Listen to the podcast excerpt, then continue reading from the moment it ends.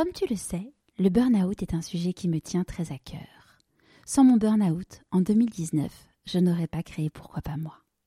Toi aussi, tu rêves de rebondir après ton burn-out, tu rêves d'enlever ce brouillard, tu rêves d'avoir tous les outils pour ne pas replonger. Je suis tellement heureuse de t'annoncer que je viens de créer la solution pas à pas pour rebondir et transformer ton burn-out en opportunité. En moins de trois mois, tu auras confiance en toi, tu auras compris les vrais responsables, tu auras toutes les clés pour vivre la vie qui te correspond. Ce programme est finançable avec ton CPF et pour toute inscription avant le 18 mars, profite d'une offre spéciale lancement.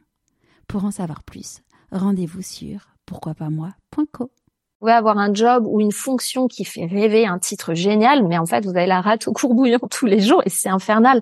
Cette boule au ventre, je l'ai lâchée très volontiers, je ne l'ai jamais reprise. Presque, ce burn-out m'a sauvé la vie, en fait, puisque j'en avais besoin, ce bon coup de pied aux fesses de dire, Laure, arrête de te faire du mal, dégage de là. Bienvenue sur Pourquoi pas moi. Je suis Charlotte Desrosiers, la fondatrice de Pourquoi pas moi. Pourquoi pas moi, c'est un podcast avec des témoignages sans coupe des véritables coulisses de ceux qui ont osé écouter leur petite voix et qui ne le regrettent pas. C'est un bilan de compétences, nouvelle génération. Trouver ma mission de vie et écouter ma petite voix, finançable à 100% avec votre CPF. C'est un livre. Et si je changeais de métier, redonner du sens à son travail? C'est le TEDx. Je n'ai plus peur du dimanche soir. Et c'est une newsletter hebdomadaire. Pourquoi pas moi?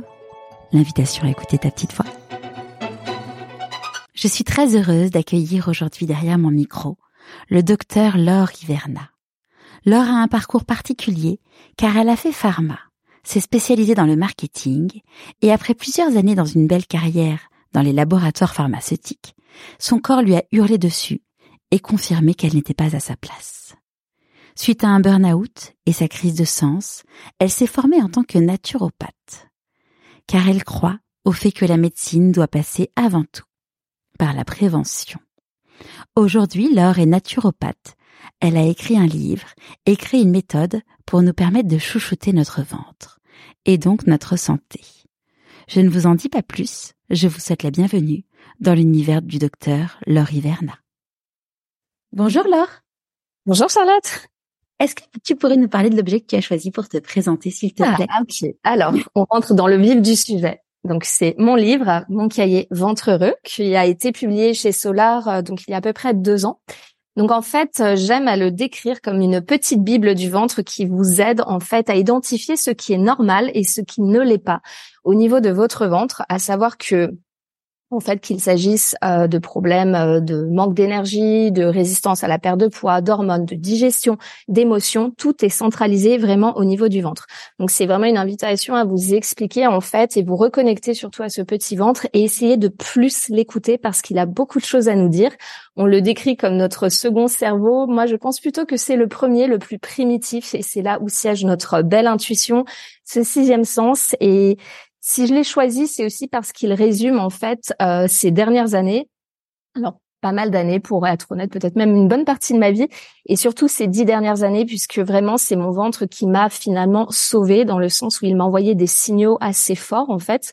Il avait été pendant une longue période, je le considérais comme mon pire ennemi parce qu'il me vraiment il me faisait, euh, il me pourrissait la vie en fait. Et finalement c'est lui qui avait raison beaucoup plus que ma petite tête, qu'il fallait que j'apprenne à écouter et du coup, donc euh, j'ai mis en place beaucoup de protocoles, tout un chemin de guérison finalement. Donc, euh, donc, comme tu le sais, je suis docteur en pharmacie et j'ai pris un virage à 180 degrés et je suis partie dans la naturopathie.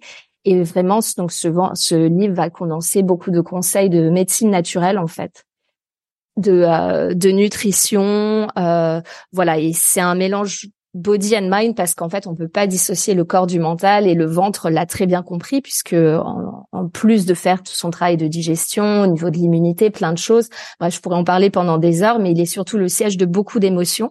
Avec le système nerveux entérique aussi il est très connecté euh, également avec le nerf vague à notre cerveau. Donc euh, voilà c'est c'est un grand mystère notre ventre c'est une belle introduction. Tu nous as donné plein d'infos pour faire des petits teasings pour la, pour, la suite, suite de l'interview. Avant euh, de raconter euh, euh, où est-ce que tu en es aujourd'hui et justement cette expertise que tu as développée, est-ce que tu pourrais nous raconter où est-ce que tu as grandi? Alors, j'ai grandi, oui. Bien, écoute, là où je suis actuellement, d'ailleurs, c'est en pleine nature en fait euh, à la campagne alors proche d'une ville un peu plus grande euh, qui est euh, Lyon en fait que tu dois certainement connaître. Mais dans un petit village en pleine nature et surtout j'ai eu cette éducation très famille assez cocon finalement au contact de la nature avec des balades en forêt le dimanche. On allait cueillir les champignons enfin ce genre de une maman qui cuisinait beaucoup aussi en tout cas euh, les premières années de mon enfance, puisqu'après le travail a fait que l'alimentation euh, familiale a un petit peu été modifiée. Mais malgré tout, on va dire avec cette, euh, on va dire cet ADN nature en fait qui était très fort en moi. Et même si j'ai une grande envie d'émancipation, puisque depuis j'ai pas mal voyagé, j'ai beaucoup bougé, j'ai fait mes valises plus d'une fois. J'étais très attirée notamment par les grandes villes, le côté plus citadin. Alors c'est vrai que je suis une fille de la campagne à l'origine, mais on avait vraiment ce côté bougeotte euh, dans la famille, on, voyageait beaucoup. Et voilà, j'ai eu un moment euh, de ma, ma jeunesse où j'ai eu envie de partir et de m'éloigner à tout prix de ce côté campagne où rien ne bougeait pour euh, construire ma carrière. Et voilà, on en parlera plus en détail, mais ce retour aux sources fait du bien, vraiment du bien. Et j'ai envie de mettre plus de nature encore dans mon quotidien. Ouais. C'est marrant comme, parfois on, on, rejette ce qui nous fait le plus de bien. Mmh. Exactement. Petit côté masochiste. Et quand tu étais une petite fille, c'était quoi tes rêves? Alors j'avais beaucoup de rêves. J'étais une grande rêveuse et je suis toujours. Et c'est marrant parce que cette petite fille, euh, je dirais que je l'ai jamais quittée. Elle est toujours, de toute façon, notre enfant intérieur est toujours bien présent, mais parfois on ne l'écoute pas trop. J'ai, euh, j'étais une petite fille. Euh, donc très rêveuse et je pense que j'étais beaucoup dans mon imaginaire, donc très créative je me surprenais à dire que je voulais créer quelque chose, inventer. Donc je ne sais pas si j'avais une passion pour vouloir inventer quelque chose, mais je sais pas, j'avais ce côté créatif, j'avais envie de voilà de, de faire des choses différentes et j'étais très observatrice aussi. Donc j'observais beaucoup le monde euh, autour de moi. Euh, ce qui me rendait finalement euh, assez empathique. Euh, et je pense que la, la créativité, c'est les rêves viennent de cette envie de, de, créer en fait quelque chose et surtout de bah, d'avoir cette curiosité du monde qui nous entoure. Bon, j'ai quoi? Je m'épose.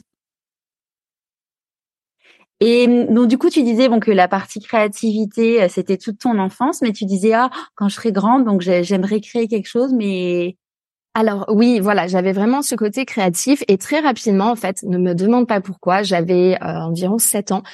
Euh, j'ai eu une révélation, je voulais devenir pharmacien. Bon, c'est vraiment un rêve d'enfant qui est complètement euh, atypique parce que très peu d'enfants veulent devenir pharmacien.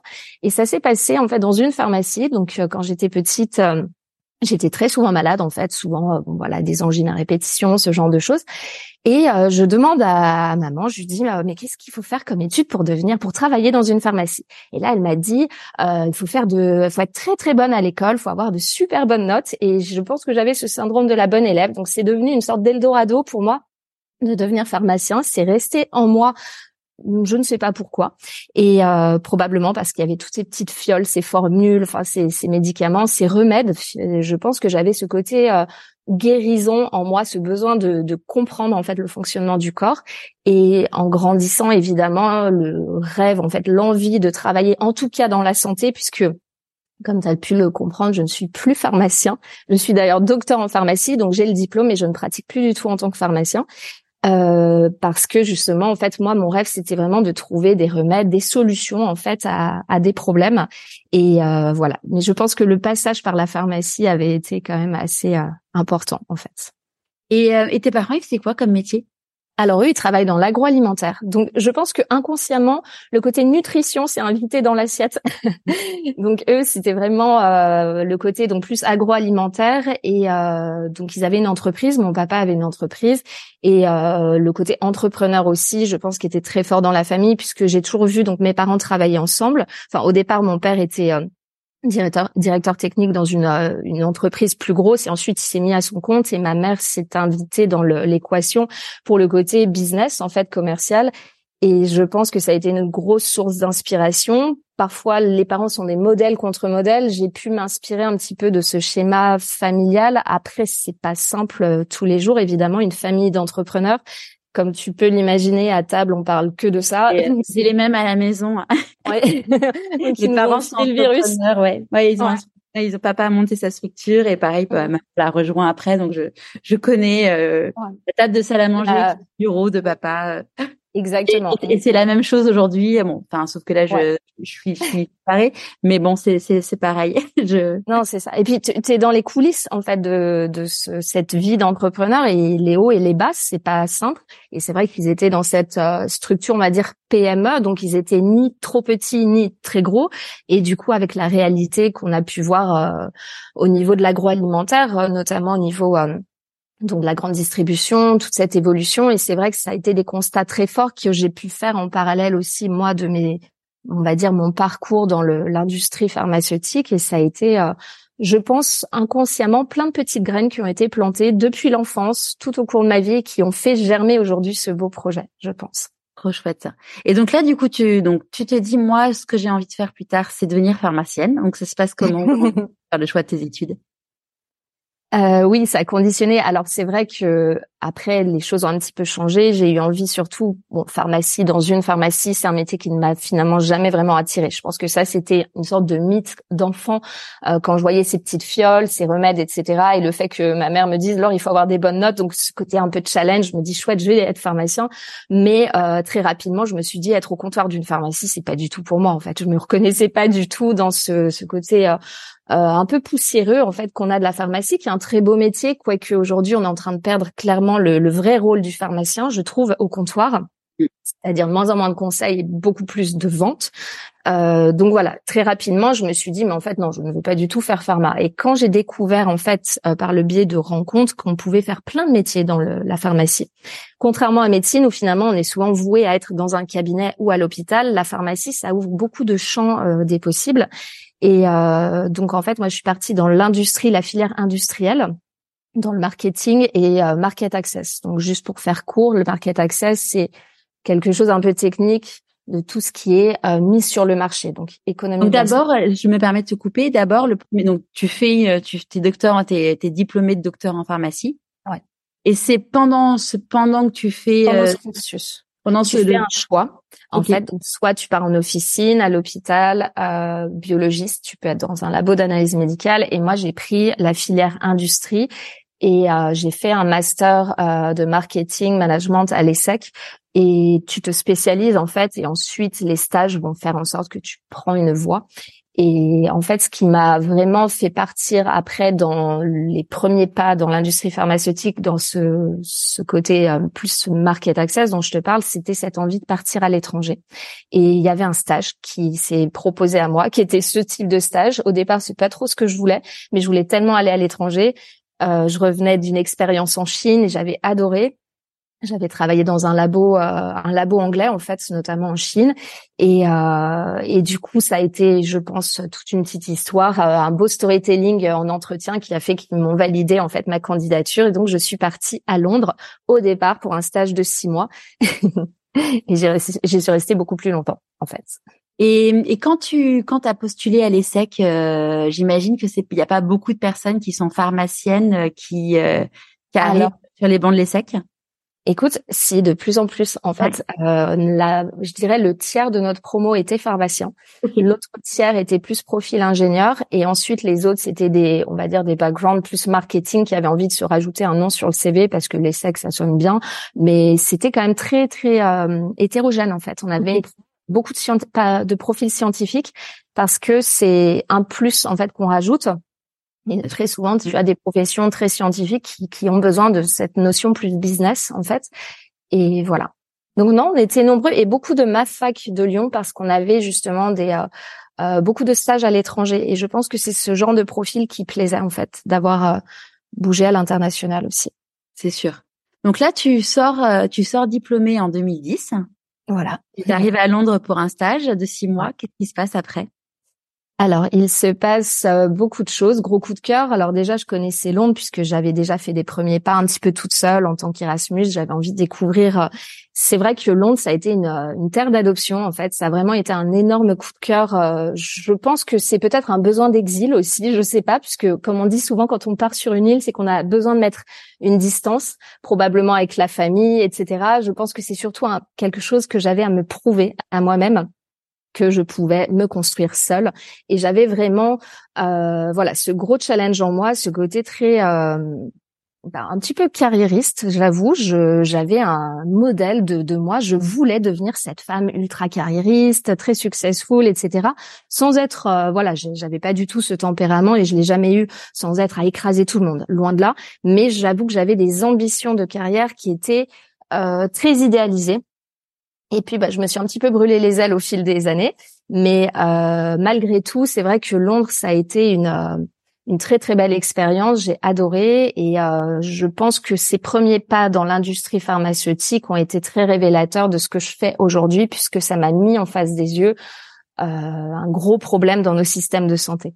C'est-à-dire que j'avais la chance, toute junior que j'étais, d'être confrontée à des stratégies de mise sur le marché, donc le lobby pharmaceutique, et c'est là où j'ai compris que ce qu'on comprend probablement pas derrière un comptoir de pharmacie ou dans son cabinet, c'est qu'en fait tout est très bien orchestré au niveau des gouvernements et que l'industrie pharma a un énorme poids contre les gouvernements.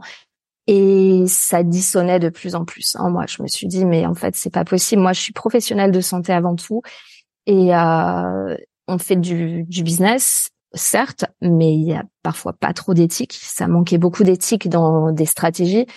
Euh, voilà. Donc, euh, ça, a pris Comment? Du coup, ça touchait tes valeurs. Ouais, clairement. C'était euh, en plus, alors ça a été beaucoup de constats, c'est-à-dire qu'il y a eu déjà d'un point de vue professionnel un constat très fort où je me suis dit déjà, et même moi personnellement, ce type de médecine, en fait, je ne la consommais pas. Euh, c'est-à-dire que j'ai toujours été éduquée à être plus sur de la prévention et surtout à me soigner de manière naturelle. J'ai dès mes études de pharmacie, j'étais toujours, j'avais été passionnée. J'ai une sorte de passion pour la botanique. C'est vrai qu'en études de pharma, on, étudie beaucoup de choses assez intéressantes, mais j'avais adoré la botanique et c'était ma matière chouchou. Et je pense que j'étais, euh, j'étais complètement mordue. Le prof qu'on avait était passionnant. Et en fait, c'est les médicaments n'étaient pas forcément présents dans mon quotidien. Et surtout, je me suis assez vite rendu compte qu'il y avait beaucoup de toxicité. Ce qui nous frappe dans nos études de pharma, c'est qu'il y a énormément de toxicité associée à des médicaments. Donc, tout est question évidemment de dosage. Mais quand on est sur des pathologies chroniques, celles pour lesquelles je travaillais qui tuent le plus de personnes aujourd'hui, donc du diabète, maladie cardiovasculaire, des cancers, je me suis rendu compte qu'en fait, on n'aidait pas les patients puisqu'on on agissait de manière trop tardive et très agressive avec beaucoup d'effets secondaires, alors même que ces maladies auraient pu être soignées par une meilleure hygiène de vie, une meilleure alimentation. anticipée, quoi. Mm. Exactement. Et ça, évidemment, l'industrie pharma ne mettait pas ça en avant, ne faisait pas la promotion parce que bon, je défonce des portes ouvertes, mais finalement, la prévention, c'est le principal concurrent de l'industrie pharma. Et voilà. Et je pense que j'ai de plus en plus eu euh, ces constats très forts en moi, ce côté peut-être très justicière aussi, et l'envie de mettre euh, la vérité au bon endroit, et surtout de défendre les valeurs d'une médecine plus juste et humaine. Donc ça a été déjà un, un, premier moteur en fait de changement. Et euh, en parallèle aussi au niveau personnel, déjà sans compter sur le fait que euh, l'industrie pharma, là où je travaillais, c'était un très gros laboratoire et je pense que mon côté créatif un peu atypique euh, n'était pas du tout dans son élément. C'est-à-dire que je pense que je perdais mon temps, je perdais même mon potentiel en fait dans ce genre d'industrie et on était un peu des pions. Euh, moi, franchement, ça me foutait le cafard d'aller tous les matins dans cette espèce de grande tour de verre avec euh, tout le monde habillé en costume gris. Vraiment, ça me ça me touchait au moral, quoi. J'avais envie de voir quelque chose de plus gai, plus beau, plus créant, en fait. Et c'était pas toujours très créatif, des esprits parfois un peu étriqués aussi, donc ça m'angoissait. Et euh, et en fait, mon ventre, qui arrivait dans ce processus qui s'est. Moi, j'allais te demander comment ton corps t'a parlé à cette époque-là. Exactement. Bah en fait, c'était devenu euh, assez infernal. En fait, pendant des réunions, ça se passait étrangement avec des gens que je sentais moins, mais en fait, le ventre qui commençait à s'entortiller, faire énormément de bruit. Euh, c'était. Euh... bien gênant. Ouais, hyper gênant. Non, non, c'est ça. En fait, c'était un peu une réaction de fuite, en fait, de partir. Le ventre qui me disait clairement. Enfin, moi, ça s'est déclenché en mode plutôt diarrhéique. En fait, le syndrome de l'intestin irritable a plusieurs profils. Donc, juste pour faire une petite parenthèse, c'est un peu le syndrome. C'est pas une maladie, c'est un ensemble de symptômes. Et c'est là, on met, c'est la poubelle, en fait, de tous les problèmes digestifs. Où on va mettre euh, ce qui n'est pas maladie cœliaque, maladie de Crohn, bam, syndrome d'intestin irritable. Mais là, en fait, tu fais face à un désert thérapeutique. Il y a zéro solution dans la médecine conventionnelle et tu te retrouves avec ton ventre qui te gère toute ta vie, en fait, et souvent qui te la pourrit. Et c'est très, très compliqué. Donc, j'avais euh, deux choix. Soit j'écoutais ces gastro-entérologues qui me disaient, mais c'est bon, vous n'avez pas de cancer, c'est dans la tête. Merci bien, vous m'avez vachement aidé, vous avez appuyé encore plus sur le problème. Ou alors, ils me donnaient des anti-inflammatoires à haute dose, des antidépresseurs, euh, des anti-tout mais on soignait pas du tout le problème, chose que j'ai évidemment refusée. Je disais mais attendez, je suis pas en dépression en fait, donc non, je vais pas prendre d'antidépresseurs.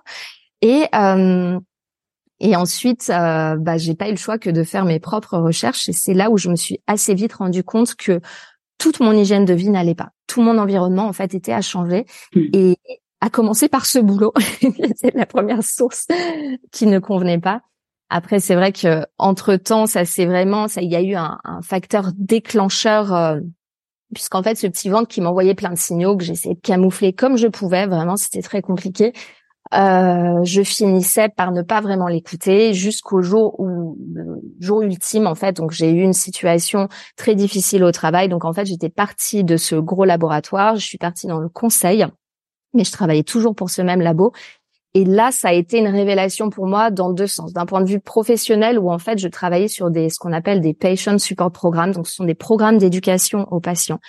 Et en fait, on mettait vraiment en avant le fait qu'un patient éduqué est un patient acteur de sa santé. Et c'est, ça a été la révélation. J'ai adoré, en fait, ce côté éducation, vulgarisation, explication, être dans la peau du patient.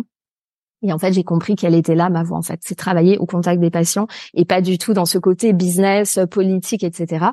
Et euh, mais en même temps, ça a été la pire expérience de ma vie parce que j'ai une très mauvaise expérience avec mon supérieur, une situation de harcèlement au travail qui a conduit à un burn-out. Euh, et ce burn-out finalement qui a été le signe ultime de mon corps de dire stop, tu n'es pas faite pour cet environnement, casse-toi de là. Mais vraiment, ça a été des mots très forts dans le sens où euh, donc j'ai développé un zona. Mon médecin de famille euh, qui me connaît depuis toute petite m'a dit mais là on fait pas un zona à ton âge en fait. C'est qu'est-ce qui se passe? Et là j'ai fondu en larmes. Et en fait ça a été ce trop plein qui a été euh, qui a duré quand même assez longtemps. du passé, bon, t'imagines bien que ça fait résonance avec beaucoup de choses de l'enfance aussi, plein de trucs qui sont produits tout au cours d'une vie. Hein. Finalement, on est un, on va dire un résumé de toutes nos expériences et on les garde en nous. Et c'est là où j'ai commencé ce chemin de guérison qui a été évidemment long. C'est la pilule miracle n'existe pas. Donc là, c'était en quelle année euh, ce, ce, le En 2014. 2014. Euh, attends, oui, 2015 plutôt 2015. Et en fait, j'ai quitté donc ce milieu pour. Euh, bah, en fait, j'ai déjà fait un énorme break de me dire mais qu'est-ce que je fais? C'est-à-dire qui je suis, qu'est-ce que je veux, qu'est-ce que je fais? Euh, moi qui ai nourri des rêves de carrière, j'avais bien en tête dès mes 7 ans de ce que je voulais faire, bah là mes rêves s'effondrent, mais en fait je vais faire quoi de Et là du coup à ce moment-là, tu es dans quelle situation professionnelle quand tu fais ton burn-out? Tu es consultante? J'ai bah j'étais salariée en fait mais dans le consulting. OK, d'accord. Mais en Angleterre. Donc en Angleterre, euh, pour résumer, quand tu perds ton emploi, c'est pas la France, mm. t'as pas d'aide du tout. Donc en fait, c'est ce côté financier qui moi m'a été a été mon moteur euh, même très néfaste à résister face à cette situation en me disant mais en fait je n'ai pas le choix. Il faut que je faut que je garde mon job en fait. Faut que je, je veux rester à Londres. Je veux vivre à Londres. Du coup je n'ai pas le choix. Sauf que euh, voilà en France tu as le beaucoup d'avantages euh, de négocier des ruptures conventionnelles. Euh, voilà c'est vrai que la protection sociale française n'est pas du tout de mise en, en Angleterre c'est très différent. je fais, une petite parenthèse parce que je pense que ça va parler à pas mal de personnes qui nous écouteront. Ce qui est fou c'est que finalement tu vois enfin moi je suis passée aussi par la case burn-out. Et euh, et qu'en fait ce truc même si tu as quand même un filet de sécurité qui est énorme parce que quand tu fais un burn-out tu peux très bien en effet tu peux plus facilement négocier un, une rupture conventionnelle et si l'employeur ne veut pas tu peux même faire un, un ouais une rupture enfin une rupture qui dit que tu es en, en mmh. inapte à faire ce travail après ça d'autres ça d'autres implications et c'est des c'est un énorme dossier mais en tout cas c'est possible mais en fait quand tu es en burn-out tu tout est tout est un problème et tout tout est compliqué et tout fait peur. Et ce qui est fou, c'est que même euh, même quand on a, on sait qu'on a cet énorme filet de sécurité en France, euh, on on a encore cette peur et, et, et, clairement, bon, dans dans dans ton cas, c'était forcément exacerbé parce que tu n'avais pas ce filet, quoi. Pas ce filet, pas ma famille à côté, mes proches qui étaient très démunis aussi. C'est-à-dire que moi, je rencontrais une situation qui, même d'un point de vue juridique, a dû être euh, solutionner. Donc prendre un avocat, ça a été. En fait, j'avais prendre un avocat? Parce qu'il y avait une situation de harcèlement au travail et il y avait eu des plaintes de ma part en fait que j'ai reportées puisque c'était des choses que moi je souhaitais euh, dénoncer. J'étais étrangement la seule qui restait, qui tenait parce que je ne voulais pas lâcher face à ce ce personnage qui faisait partir toutes les minettes de l'équipe. Étrangement, elles partaient toutes. Et, euh, et du coup, ça s'est solutionné par euh, bon, malheureusement quelque chose d'assez basique. Hein, je pense que j'aurais pu obtenir bien plus, mais à coup de quoi, de procès, etc. Franchement, j'avais pas du tout envie de partir dans un combat juridique. Donc en fait, très rapidement, ça a été plus symbolique, mais du coup de d'acter cette fin de contrat.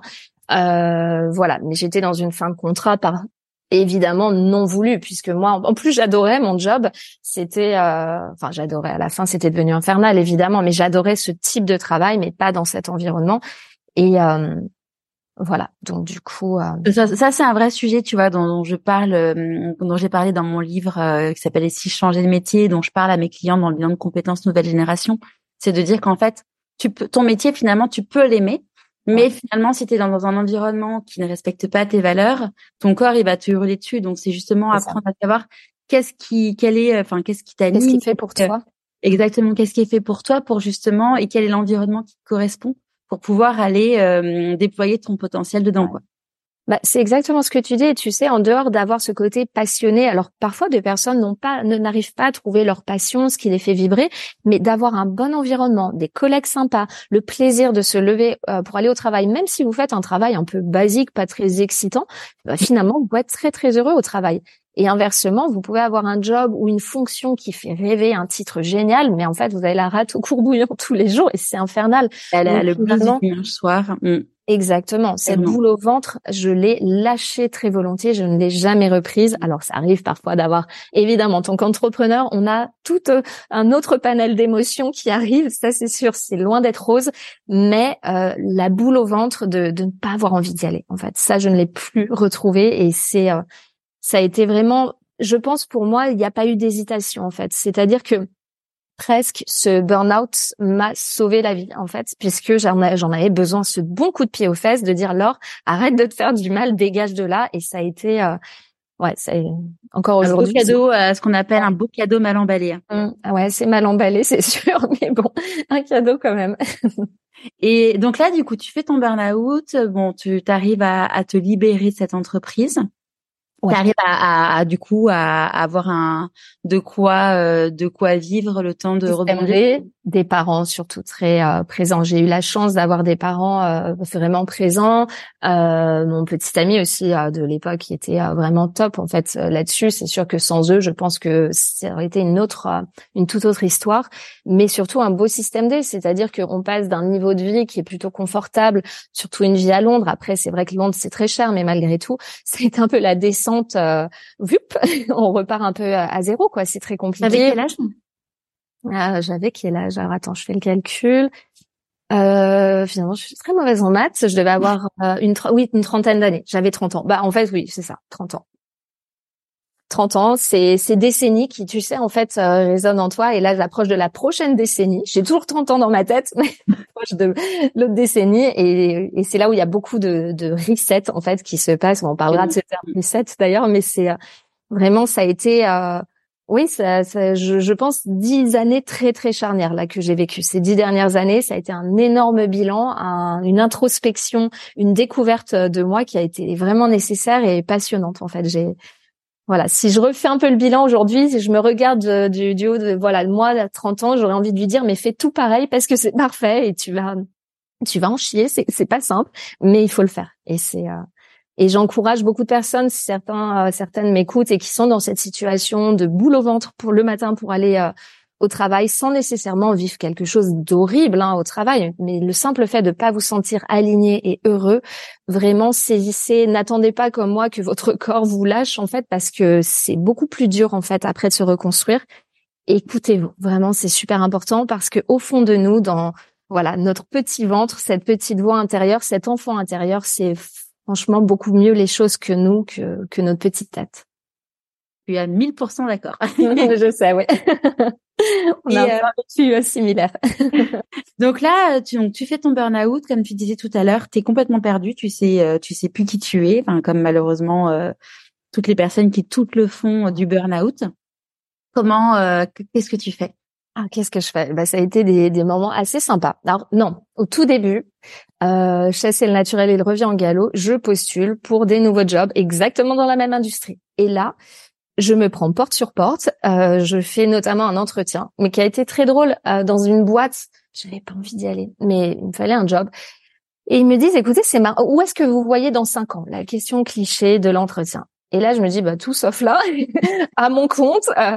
et là, ils me disent, mais Laure, mais mais pourquoi tu postules chez nous si tu sais déjà où tu te vois dans cinq ans et que ça n'est pas là en fait? Et ils m'ont dit très clairement, tu as le profil qu'on cherche, mais on va pas t'embaucher parce qu'on voit bien que t'es pas à ta place. Et je remercie ces recruteurs en fait de m'avoir dit ça parce que je le savais. Dans tous les cas, je doute que j'aurais pris ce, ce, job, mais le fait de voilà, posez-vous cette question où est-ce que vous voyez dans cinq ans? Et si la réponse elle est tout sauf là où vous êtes aujourd'hui, mais entreprenez des changements parce que et que ce soit sur le plan pro, sur le plan familial, personnel, à tous les niveaux en fait, et commencez parce que ça va prendre du temps évidemment, mais à mettre euh, à déjà être conscient de ça, être honnête. Et donc voilà, ça a pris, on va dire, trois mois où je commençais à postuler sans grande conviction. Et là, rapidement, je me suis dit, leur laisse tomber. Si tu ne veux pas repartir dans dans cette industrie. Et en fait, euh, en parallèle de ça, j'avais mon ventre qui était quand même très chamboulé. Je commençais à mettre en place beaucoup de protocoles de changement dans ma vie. Euh, truc euh, tout bête, j'ai arrêté de fumer, euh, j'ai commencé à manger, à cuisiner, à manger mieux, et là je me suis rendu compte de l'impact que ça avait sur ma santé. Pour gagner quelques un petit peu d'argent, je donnais des cours de français à des enfants. Et en fait, euh, ça encore une fois été une révélation. Je voyais aussi très souvent une amie qui, euh, elle, était à son compte, et je me suis dit, mais sa vie a l'air géniale parce qu'elle a l'emploi du temps qu'elle veut. Elle peut aller à la piscine euh, entre midi et deux. Elle peut faire plein de petites choses, arrêter une journée un petit peu plus tôt, travailler quand elle en a envie. Et voilà. Et donc aussi pour revenir à ces cours de, de français que je donnais à des enfants, je bah, j'ai adoré ce côté éducation en fait. Déjà, j'adore les, les enfants. J'ai vraiment un côté très. Euh, je pense que je suis une grande enfant. On l'est tous, mais vraiment ce côté aussi bah, créatif qui revenait à moi en fait, qu'on a, qu'on qu'on explore avec les enfants parce qu'ils sont pleins de plein de créativité. Et je prenais des cours de dessin aussi à côté et je bloguais. Et en fait, je me suis rendu compte toutes ces petites choses que je faisais de manière très instinctive, en mettant zéro pression financière. Je me suis dit, Laure, tu t'offres un break de six mois et fais, fais-toi kiffer en fait, fais ce qui te plaît. Et instinctivement, ce sont ces choses que la petite Laure aimait faire, donc dessiner, euh, passer du temps avec des enfants, le côté créatif. Et, et en fait euh, écrire aussi. J'adore, euh, j'adore écrire depuis toujours. Et mes amis me disaient tout le temps. Je, je tiltais même pas parce qu'à l'époque jamais euh, je me suis imaginé écrire un livre. Mais elle me disait mais alors tu devrais écrire un livre je dis bah non je suis pharmacien je peux pas écrire un livre et en fait c'est toutes ces petites choses qui euh, qui remontaient à la surface et ensuite ça a été une vraie révélation euh, pour moi de, de, de voir l'impact en fait des changements de vie que j'avais opérés sur moi et en même temps, je me dis, Laure, t'es quand même, t'as fait toutes ces études dans la santé. Est-ce que t'as envie de tout abandonner? Donc en fait, pourquoi pas créer ton ton métier, un métier hybride, ce pharmacien naturopathe. Je ne suis plus pharmacien comme je te l'avais expliqué puisque je pratique plus euh, la pharmacie, mais du coup, euh, de me former à une médecine euh, qui pour moi avait beaucoup plus de sens. Donc en fait, ça, la formation, elle a commencé en 2016 ou 2000, ouais voilà, à peu près un an après. Donc j'ai eu un an de break Ouais. Et du coup, une formation de quoi? Donc de naturopathe? De naturo, de naturopathie. Donc c'est trois ans de formation. Euh, c'est assez intense. J'aurais pu en tant que pharmacien, euh, docteur en pharmacie, me dire bon, j'ai pas besoin, je vais. Euh, parce qu'aujourd'hui, ce qu'il faut savoir, c'est que la naturopathie, c'est une médecine qui est très peu réglementée. Euh, il y a tout et surtout n'importe quoi en termes de formation. Donc aujourd'hui, je trouve ça très dommage parce qu'en en fait, c'est une médecine qui est pleine de bon sens scientifique, puisqu'elle utilise euh, principalement donc la nutrition, les plantes. Donc je rappelle que 70% des médicaments sont issus des plantes en fait. Donc la nature est vraiment euh, euh, guérisseuse en fait et surtout elle a une approche la naturopathie à l'inverse de l'allopathie donc la médecine conventionnelle que j'appelle la médecine pharmaceutique c'est que nous on soigne la cause le terrain et pas le symptôme et ça, scientifiquement, ça a tellement plus de sens que de soigner finalement ce symptôme qui arrive en fin de chaîne sans se poser la question d'où vient le problème. Et en soignant juste le symptôme, bah déjà, il y a des effets secondaires qui réapparaissent avec le traitement et surtout la, la cause est toujours là. Donc ça revient, voire ça s'empire et se développe en maladie. Donc en fait, ça a été une révélation de voilà, mais ce syndrome de la bonne élève qui veut recocher les cases proprement, je me suis dit en plus si le métier évolue, faut que j'ai une formation solide, je vais pas mettre de l'argent dans une formation bidon. Euh, donc voilà, j'ai fait cette formation en bonne et due forme. À côté, j'ai fait d'autres formations en phyto, aromathérapie. Je me suis auto-formée énormément parce que ça reste un métier qu'on apprend. Euh, bah, qu'on apprend euh, toujours en fait, c'est en, continu. il y a tellement des choses qui, qui, ouais, qui, qui, des choses qui évoluent. C'est ça. En Comment t'as fait financièrement du coup pendant ces trois ans de formation? Alors bon, moi j'avais des réserves déjà et mes parents qui étaient très euh, présents et après donc un petit ami euh, qui euh, finalement payait beaucoup de choses dans le quotidien, mais aussi beaucoup de système D, c'est-à-dire que évidemment, je suis très reconnaissante de l'aide que j'ai eue familiale. À côté de ça, je suis passée de la fille. Alors, j'ai jamais été ultra dépensière, mais j'adore les fringues, j'adore euh, les restaurants, j'adore voyager. Je, je dépensais de manière raisonnée, mais je dépensais à un gros reset et me dire mais en fait j'ai pas besoin de tout ça et en fait je l'ai même pas vu comme une privation parce que euh, vraiment ça a été euh, je pense que ma notion de l'argent aussi a été très modifiée ma notion du matériel parce que déjà euh, bon, j'ai fait un gros travail là-dessus et qui est encore en cours parce que l'argent, euh, surtout en tant qu'entrepreneur, les, les, questions de finances reviennent régulièrement. Moi, c'est pas trop mon truc, la gestion financière. J'ai des gros blocages avec l'argent. J'ai l'impression que voilà, c'est. Je pense qu'il y a cette expérience que j'ai vécue aussi qui a un peu bousillé mon, mon rapport à l'argent dans le sens où je gardais un job qui me faisait du mal, qui faisait, qui atteignait mon intégrité pour un salaire. Donc en fait, j'ai vu l'argent comme quelque chose de malpropre finalement, me dire euh, je ne veux pas gagner d'argent parce que je veux moi prendre soin de moi. Donc en fait, je pense qu'il y a eu un rapport à l'argent qui a été assez impacté. Euh, mais voilà, ce système D m'a sauvé et surtout m'a inculqué des valeurs, euh, finalement ces valeurs que j'avais depuis toujours, en fait, que mes parents m'ont vraiment enseigné. Euh, on avait un très bon niveau de vie, mais c'est vrai qu'on vient d'une euh, famille où les valeurs, l'argent. Alors, je dis pas que c'est tabou, c'est surtout du côté de mon papa, mais ce côté très économe et surtout, ça ne fait pas la valeur des gens. En fait, on ne juge pas sur la valeur d'un titre social, de diplôme ou d'argent. Ça, c'est finalement un peu que de la parade aux yeux, mais surtout, quelles sont tes vraies valeurs? Et je pense qu'elles ont pu ressortir quand j'ai mis un peu le côté matériel de côté. Et, euh, et, là, je vois que tu as fait, euh, as fait aussi, du coup, tu as repris, donc tu as fait ton, ton école de naturopathie sur trois ans et que tu as repris tes études aussi en parallèle à, pour être docteur en pharmacie avec un, à, à Paris. Alors non, c'est pas. Alors j'étais donc pharmacien. En fait, pharma, quand tu travailles dans l'industrie, tu n'es. à mon époque, on n'était pas obligé de passer notre test tout de suite. Ok. Euh, on pouvait pratiquer dans l'industrie sans être taisé. Et moi, en fait, mon sujet de thèse à l'époque, en 2010, quand j'ai fini euh, mes études de pharma, me passionnait pas du tout. C'était sur le cancer de la prostate. Je me suis franchement, et je bloquais. Et aussi, j'avais eu une situation chez ma répétitive de harcèlement avec une professeure de la fac. J'ai fait un rejet de ma fac qui a été catastrophique. Euh, ça a été un, vraiment quelque chose qui serait à dénoncer aujourd'hui. Une prof qui a été mais poison, un vrai poison, et pas qu'avec moi. Bref, euh, du coup, j'avais pas envie de soutenir ma thèse dans cette fac, clairement. Et ensuite, le le chemin s'est fait et très rapidement, quand j'ai quitté l'industrie pharma, je me suis dit Laure, il faut absolument que tu passes ta thèse. C'est cette espèce de bête noire, tu sais, peut-être ce syndrome de l'imposteur de se dire je mérite pas de la passer, d'être taisé, etc.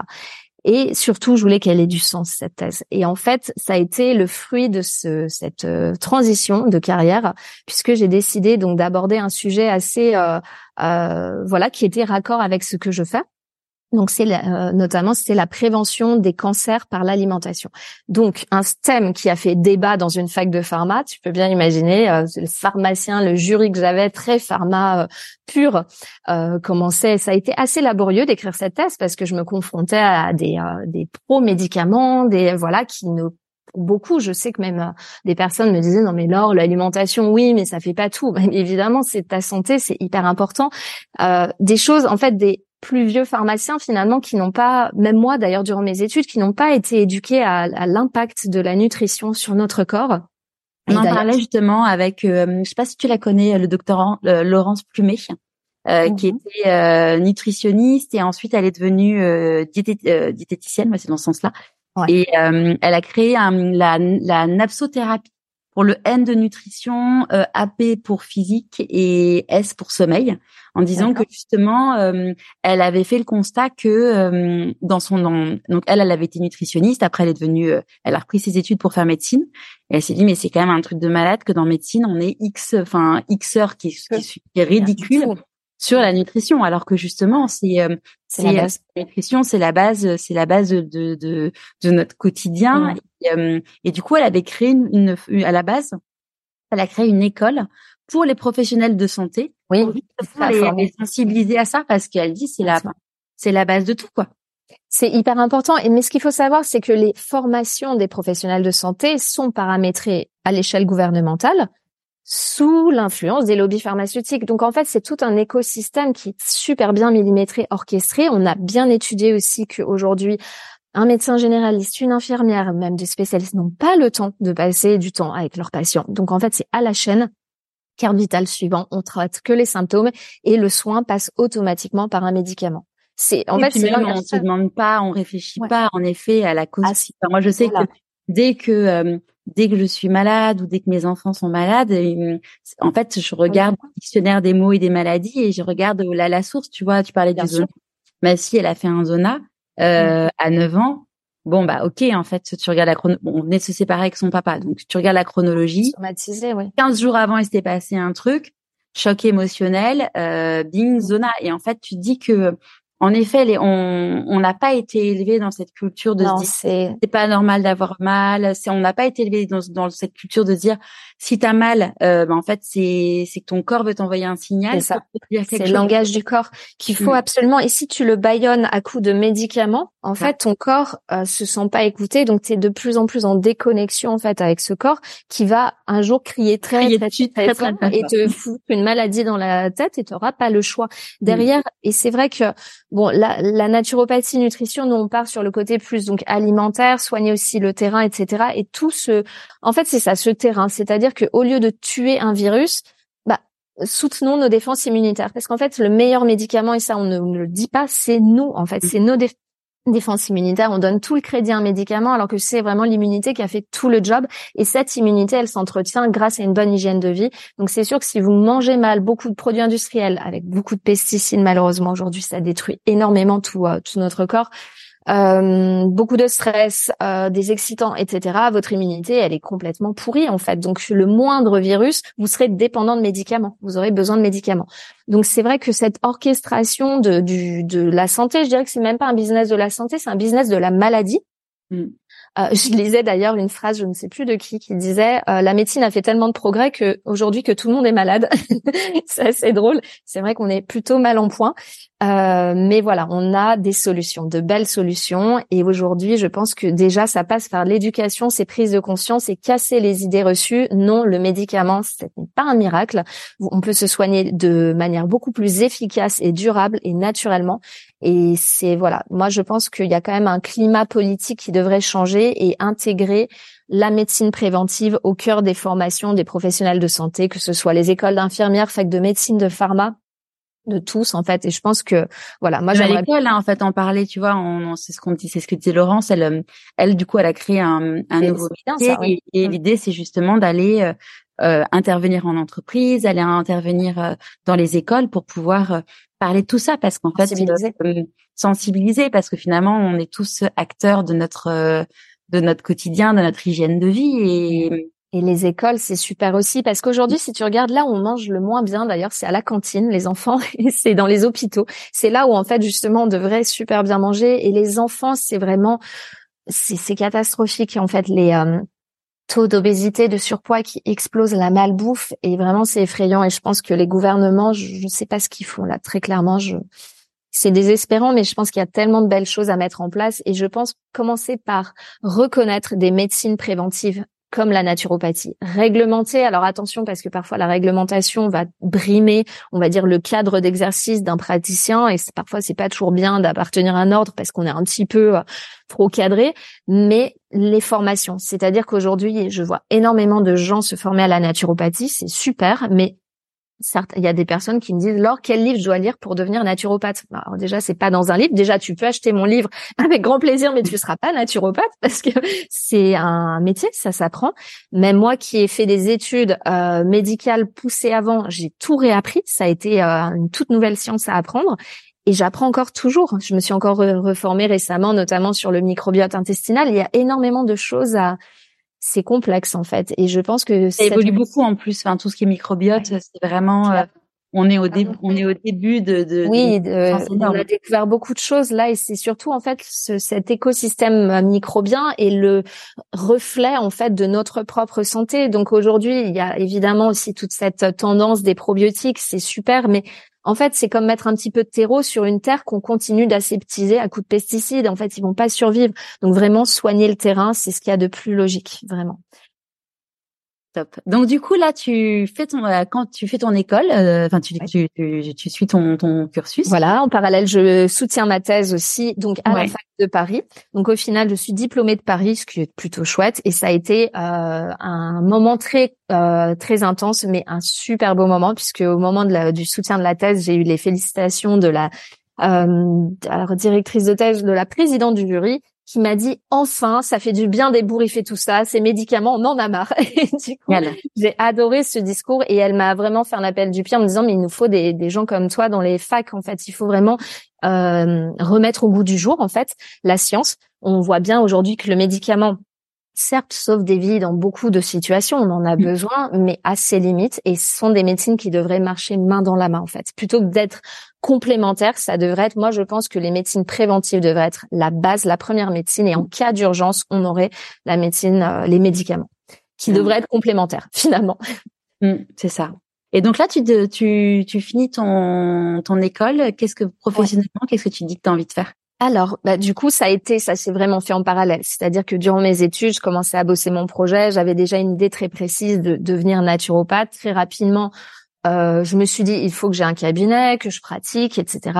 Et là, j'avais vu une coach à ce moment-là. Euh, donc j'ai vu plusieurs coachs, on va dire, au cours de ma vie. Là actuellement, notamment, je suis encore dans une grosse phase de euh, introspection aussi. Bref, et euh, elle me dit c'est rigolo, Laure, parce que et en parallèle, j'avais créé mon compte Instagram. Je le faisais de manière assez fun. J'avais adoré en fait faire ça. Et en fait, elle me dit Laure, c'est marrant parce que tu me dis il faut que je trouve un cabinet, il faut que je fasse des consultations. Et quand tu t'es mise à parler d'Insta, t'as tes yeux qui sont illuminés, t'adores écrire, t'adores faire ça. Je me dis, mais là, en fait, c'est, l'écriture, c'est ça que tu aimes. Donc, pourquoi faire des il faut? Tu ne t'es pas fait chier à quitter tout ce secteur que tu n'aimais plus pour repartir dans un, un moule, finalement, qui ne te correspond pas. Et encore une fois, le métier de naturopathe, bah, je l'ai un petit peu ébouriffé parce que je me sentais pas du tout être cette naturopathe dans son cabinet. Clairement pas, en fait. Ça, vraiment, pas derrière ton comptoir à la pharmacie. Sûrement pas non plus. À vendre des compléments alimentaires, clairement pas. Donc en fait, je j'ai dû inventer un peu mes propres codes. Je me suis beaucoup inspirée notamment de nutritionnistes américaines et je pense que bon, les US ont toujours un petit train d'avance. Euh, L'Angleterre aussi, qui est très très innovante sur la médecine préventive, personnalisée. Donc c'est vrai que la médecine fonctionnelle, donc ça a été quand même, on va dire, un gros euh, boost euh, de ce côté-là en termes d'inspiration. Et en fait, donc j'ai créé ma méthode donc digitale. Aujourd'hui, elle est 100% digitale. Je n'exclus pas le fait de faire du présentiel parce que récemment, notamment, je fais des conférences et je me rends compte que j'adore ça et rencontrer les gens, c'est c'est une énergie qui est géniale mais je me suis quand même rendu compte que malheureusement, on est tous super connectés et que pour éduquer un patient, ça ne se fait pas en une heure dans un cabinet, mais ça se fait dans son quotidien. Donc rien de mieux que le format digital pour être dans le quotidien des gens. Donc la méthode que j'ai créée, donc la méthode Reset, qui euh, est une invitation à opérer, comme son nom l'indique, un reset de notre hygiène de vie, notre alimentation. Il y a un gros gros focus sur le ventre, la digestion, parce qu'évidemment Parfois, les problèmes vont être d'ordre digestif, des ballonnements, le ventre gonflé, etc. Mais pas toujours. Il y a des personnes qui vont avoir des problèmes d'asthme, d'eczéma, euh, des règlements hormonaux, résistance à la perte de poids, fatigue. Et ça, ça vient du ventre. Ça vient de l'alimentation et de votre digestion. Donc, du coup, c'est le propre de cette méthode d'allier de l'éducation à de l'inspiration. Et voilà. Et du coup, c'est une méthode que j'ai créée pour moi. Je suis ma première patiente en fait, et que j'ai fait un paquet de euh, fails, de protocoles farfelus. J'ai essayé des trucs, mais complètement. Euh, voilà, je suis vraiment mon cobaye et mes proches aussi ont testé beaucoup de choses euh, qui ont été adorables parce qu'ils ont, été très adeptes de tout ça. Et ça a permis vraiment d'extraire une formule de, de cure qui est vraiment plutôt chouette. Trop chouette. Comment t'écoutes ton intuition? Euh, de plusieurs façons. Alors, j'ai mis en place un, un, petit processus. Alors j'aime beaucoup écrire, comme tu as pu le, voir. Et c'est vrai que pour moi, l'écrit, c'est une manière d'extérioriser en fait ce qu'il y a au fond de moi. Alors ça passe déjà par la méditation que je pratique depuis beaucoup d'années en fait, et que euh, j'essaie de manière très régulière parce que je trouve que euh, c'est pas le tout de faire une heure de méditation. Déjà une heure, c'est énorme, mais voilà, tous les matins, ce matin, au réveil, j'ai ma, c'est quoi, 12 minutes, j'ai ma petite séance de méditation, visualisation, etc. Donc, je suis très réceptive à cet état méditatif. Et quand tu es dans cet état méditatif, c'est là où tu peux faire justement des, euh, des, exercices qui te connectent en fait à, toi-même.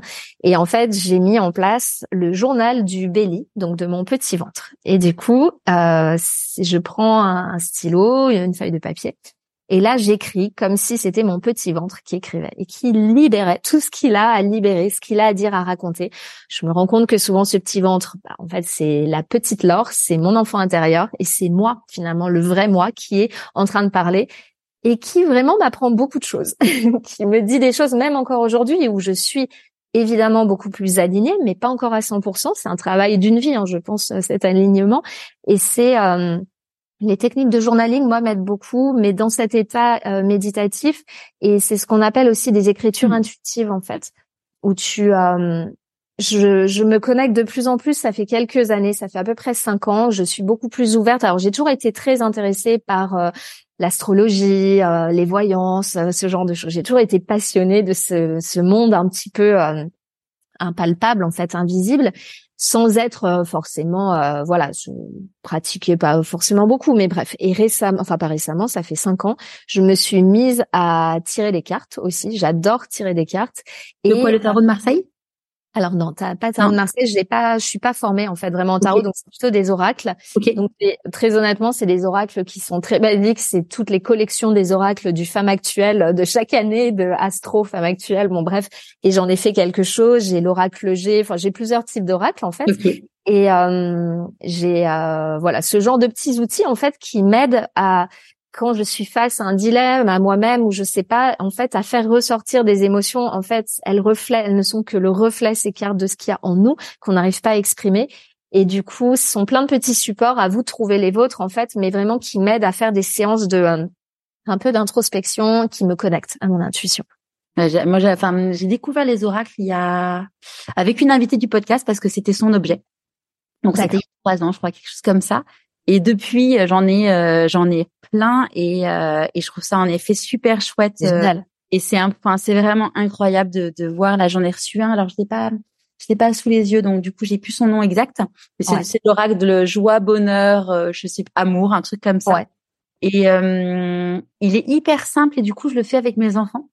Et, mm-hmm. et mais c'est, enfin, il est, enfin, il est joli, il est coloré et tout. Après, moi, j'en inspire. Ouais, c'est important. J'en ai un qui est, qui est, bon pour le coup je le fais moi toute seule parce qu'il est un peu plus euh, dans un degré un peu plus élevé. J'ai un, un, oracle des chamans donc tout est en noir et enfin c'est des très beaux dessins mais tout est en noir et blanc. Et puis euh, t'as trois t'as trois quatre pages à chaque fois c'est assez intense. Mais je trouve ça chouette aussi notamment tu vois là il y a eu la pleine lune il y a pas longtemps de faire un tirage en fonction de la lune. Et c'est enfin c'est vrai que moi chaque fois que je tire des cartes pour moi ou pour d'autres personnes c'est enfin c'est c'est mmh. C'est révélateur. La pertinence, quoi. Ouais. La semaine dernière, un dîner avec des copines. Enfin, oui, entre amis, c'est sympa. J'adore. Euh, et il y en a une qui a un côté assez euh, business, business, business. Et en gros, euh, sa question, c'était justement bah, comment ça va être au niveau business l'année prochaine? Et ça lui a été un truc genre, euh, profite déjà de ce que tu as et c'est déjà oui soit déjà satisfaite oui ouais et déjà enfin déjà profite de tout ce que tu as parce et en, effet c'est enfin c'était mais tellement mais pour elle quoi. Enfin c'est ça. mais c'est mais c'est vraiment euh, après je pense que c'est qu'un support en fait. Et nous c'est probablement euh, cette hypersensibilité que l'on ressent. Je pense qu'on a tous ça en nous plus ou moins. On le développe plus ou moins mais c'est vrai que j'ai été révélée à ça par une thérapeute notamment qui m'a fait faire certains exercices, qui a testé ces dons de médiumnité en fait du ah. ressenti. Et vraiment, je pense que dans nos vies de tous les jours et dans l'entrepreneuriat, surtout quand on est solopreneur, en fait, c'est hyper important d'avoir une bonne intuition, un bon flair, savoir si là on le sent ou on le sent pas. C'est vrai que très souvent des j'ai une capacité de, de ressenti des gens en fait où euh, je, je vais au-delà de, des signaux qui m'envoient, au-delà de ce langage, tu ressens. Et à chaque fois que je me suis pas écoutée, bah, bingo, j'avais vu tout juste, je ressentais pas des gens dans le business. C'est super important parce que surtout aujourd'hui, euh, l'économie qui est très compliquée, tu as intérêt à avoir un, un, sens bien aiguisé de mmh. ressenti et d'intuition. Et en fait, euh, oui, pour revenir à ce que tu disais, c'est pareil. En fait, avec une amie, on s'est vraiment prise à, à, tirer les cartes mutuellement. On se tirait les cartes. On était dans un moment de notre vie un peu perdu et on avait envie d'être nos petites voyantes. Et c'était fun. Vraiment, j'ai adoré. Et c'est vrai qu'il y a, il y a des choses. Je me suis même retrouvée une fois à tirer les cartes dans un, un hôtel où on était. On prenait un petit verre et il y avait des euh, bah, les serveurs à la fin qui nous voyaient faire et on avait mis euh, tout le petit spectacle, tu as le foulard, Madame Irma, etc.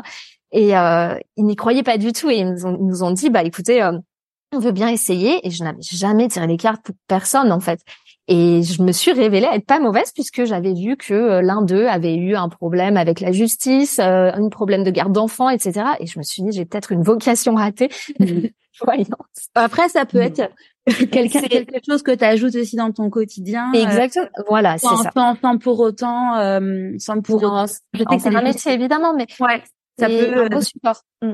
Un support où tu vois, bah d'ailleurs typiquement euh, euh, tous les mois j'ai des ateliers avec mes clientes et mm-hmm. euh, c'est pas moi qui anime, c'est toujours une coach qui anime, mais je suis toujours là en, en, en support, en soutien.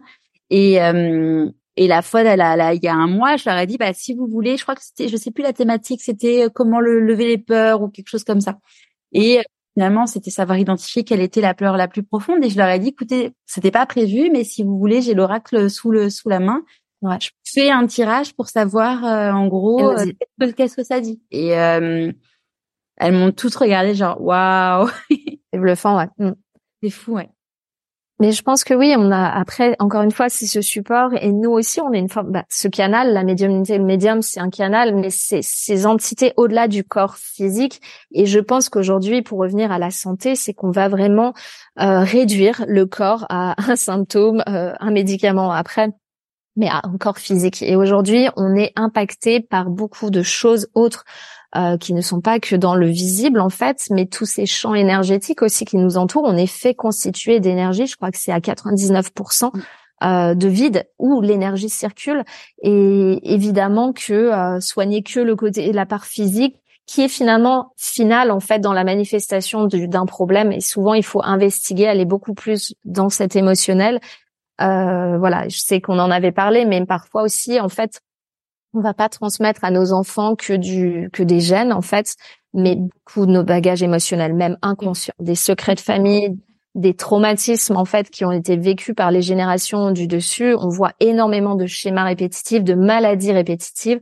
Aujourd'hui, on, on parle beaucoup, notamment cette notion, comme je disais, de médecin de famille. Euh, bah, ça a tout son sens parce qu'en fait, soigner une personne, elle est elle est connectée à sa famille, d'un point de vue pas seulement génétique, mais vraiment d'un point de vue émotionnel et on porte dans nos cellules, on porte dans nos cellules les traumatismes, les souvenirs vécus par. Euh, tu prêches, c'est. tu vois, la semaine dernière, j'ai vécu un truc assez euh, assez incroyable avec un. Je me sentais bloquée sur plein de choses, euh, à la fois physiquement, mais mentalement aussi. Et, euh, et j'ai fait un. Je savais que j'avais un truc qui me bloquait et je savais que c'était un truc transgénérationnel. Pourtant, j'avais déjà essayé de le bosser, euh, de le bosser avec une magnétiseuse, mais ça avait pas. J'avais essayé de le bosser avec la magnétiseuse, j'avais essayé de le bosser avec ma psy. Je sentais que ça, ça, ça bloquait. Et bon, comme les choses sont bien faites dans, dans la vie, euh, il y a une personne qui, que je connaissais qui est, qui est magnétiseur, mais un, un peu plus entre guillemets, parce qu'il a une, une corde à son arc différente qui te permet vraiment de te nettoyer de tout ce qui est transgénérationnel, de tout ce qui est blessure karmique. Alors on croit ou pas à tout ça, Mais alors c'était, enfin franchement, ça a été un truc de dingue entre le début de, enfin, c'est un moment où je me, je, sentais qu'il y avait un truc qui me bloquait, mais là, si tu veux, depuis, j'ai des ailes qui m'ont poussé quoi. Enfin, c'est un truc vraiment. Bah, je veux bien le nom de cette personne. si tu veux, je, te mettrai... je vais lui faire sa pub. Je vais lui faire sa pub parce que franchement, euh, il, enfin, ça vraiment, ça, ça m'a libéré d'un truc, mais c'était impressionnant quoi. Tu. Ouais. Après, moi, je pense aussi une chose dans tout ce parcours de guérison, c'est qu'il y a les bonnes personnes au bon moment. Et c'est cette connexion entre le thérapeute et toi, mm. en fait, c'est-à-dire être prête à à faire pousser ses ailes. Peut-être mm. que tu l'aurais rencontré il y a un an, ça n'aurait pas. Ah non, mais c'est sûr, c'est sûr et, peut-être que les thérapeutes que tu as vus où ça ne marchait pas, c'est que ce moment-là, t'étais pas mm. prête. Euh, et, chacune, moi, je sais que j'ai j'ai entrepris beaucoup de thérapies. Euh, autres que euh, forcément la nutrition donc ça c'était ma partie évidemment mais euh, au niveau, euh, alors moi je suis pas très conventionnelle aussi dans tout ce qui est euh, santé mentale, c'est-à-dire que franchement bouffer des médocs c'était pas mon truc. Je ne critique pas. Parfois on fait face à des choses de la vie, on n'a pas le choix que de prendre des antidépresseurs, anxiolytiques. Moi c'est pas du tout mon truc et je, en tant que pharmacien, je sais trop. on peut éviter. Enfin, moi je sais que j'en ai pas pris pendant mon burn-out. Si tu peux éviter, enfin si on peut éviter, c'est vraiment le mieux quoi c'est ça et surtout que ça ne soigne pas le problème. Donc si vous en prenez parce que vous n'avez pas le choix à l'instant T, vous êtes tellement mal, négligez pas le fait que vous n'avez pas soigné le problème et qu'il faut entreprendre d'autres thérapies. Et en fait, je trouve ça très difficile de trouver un bon thérapeute et souvent, alors je sais que moi, je, suis pourtant assez fidèle, mais j'ai un peu une sorte de petite panoplie de différents thérapeutes qui vont m'apporter des outils différents.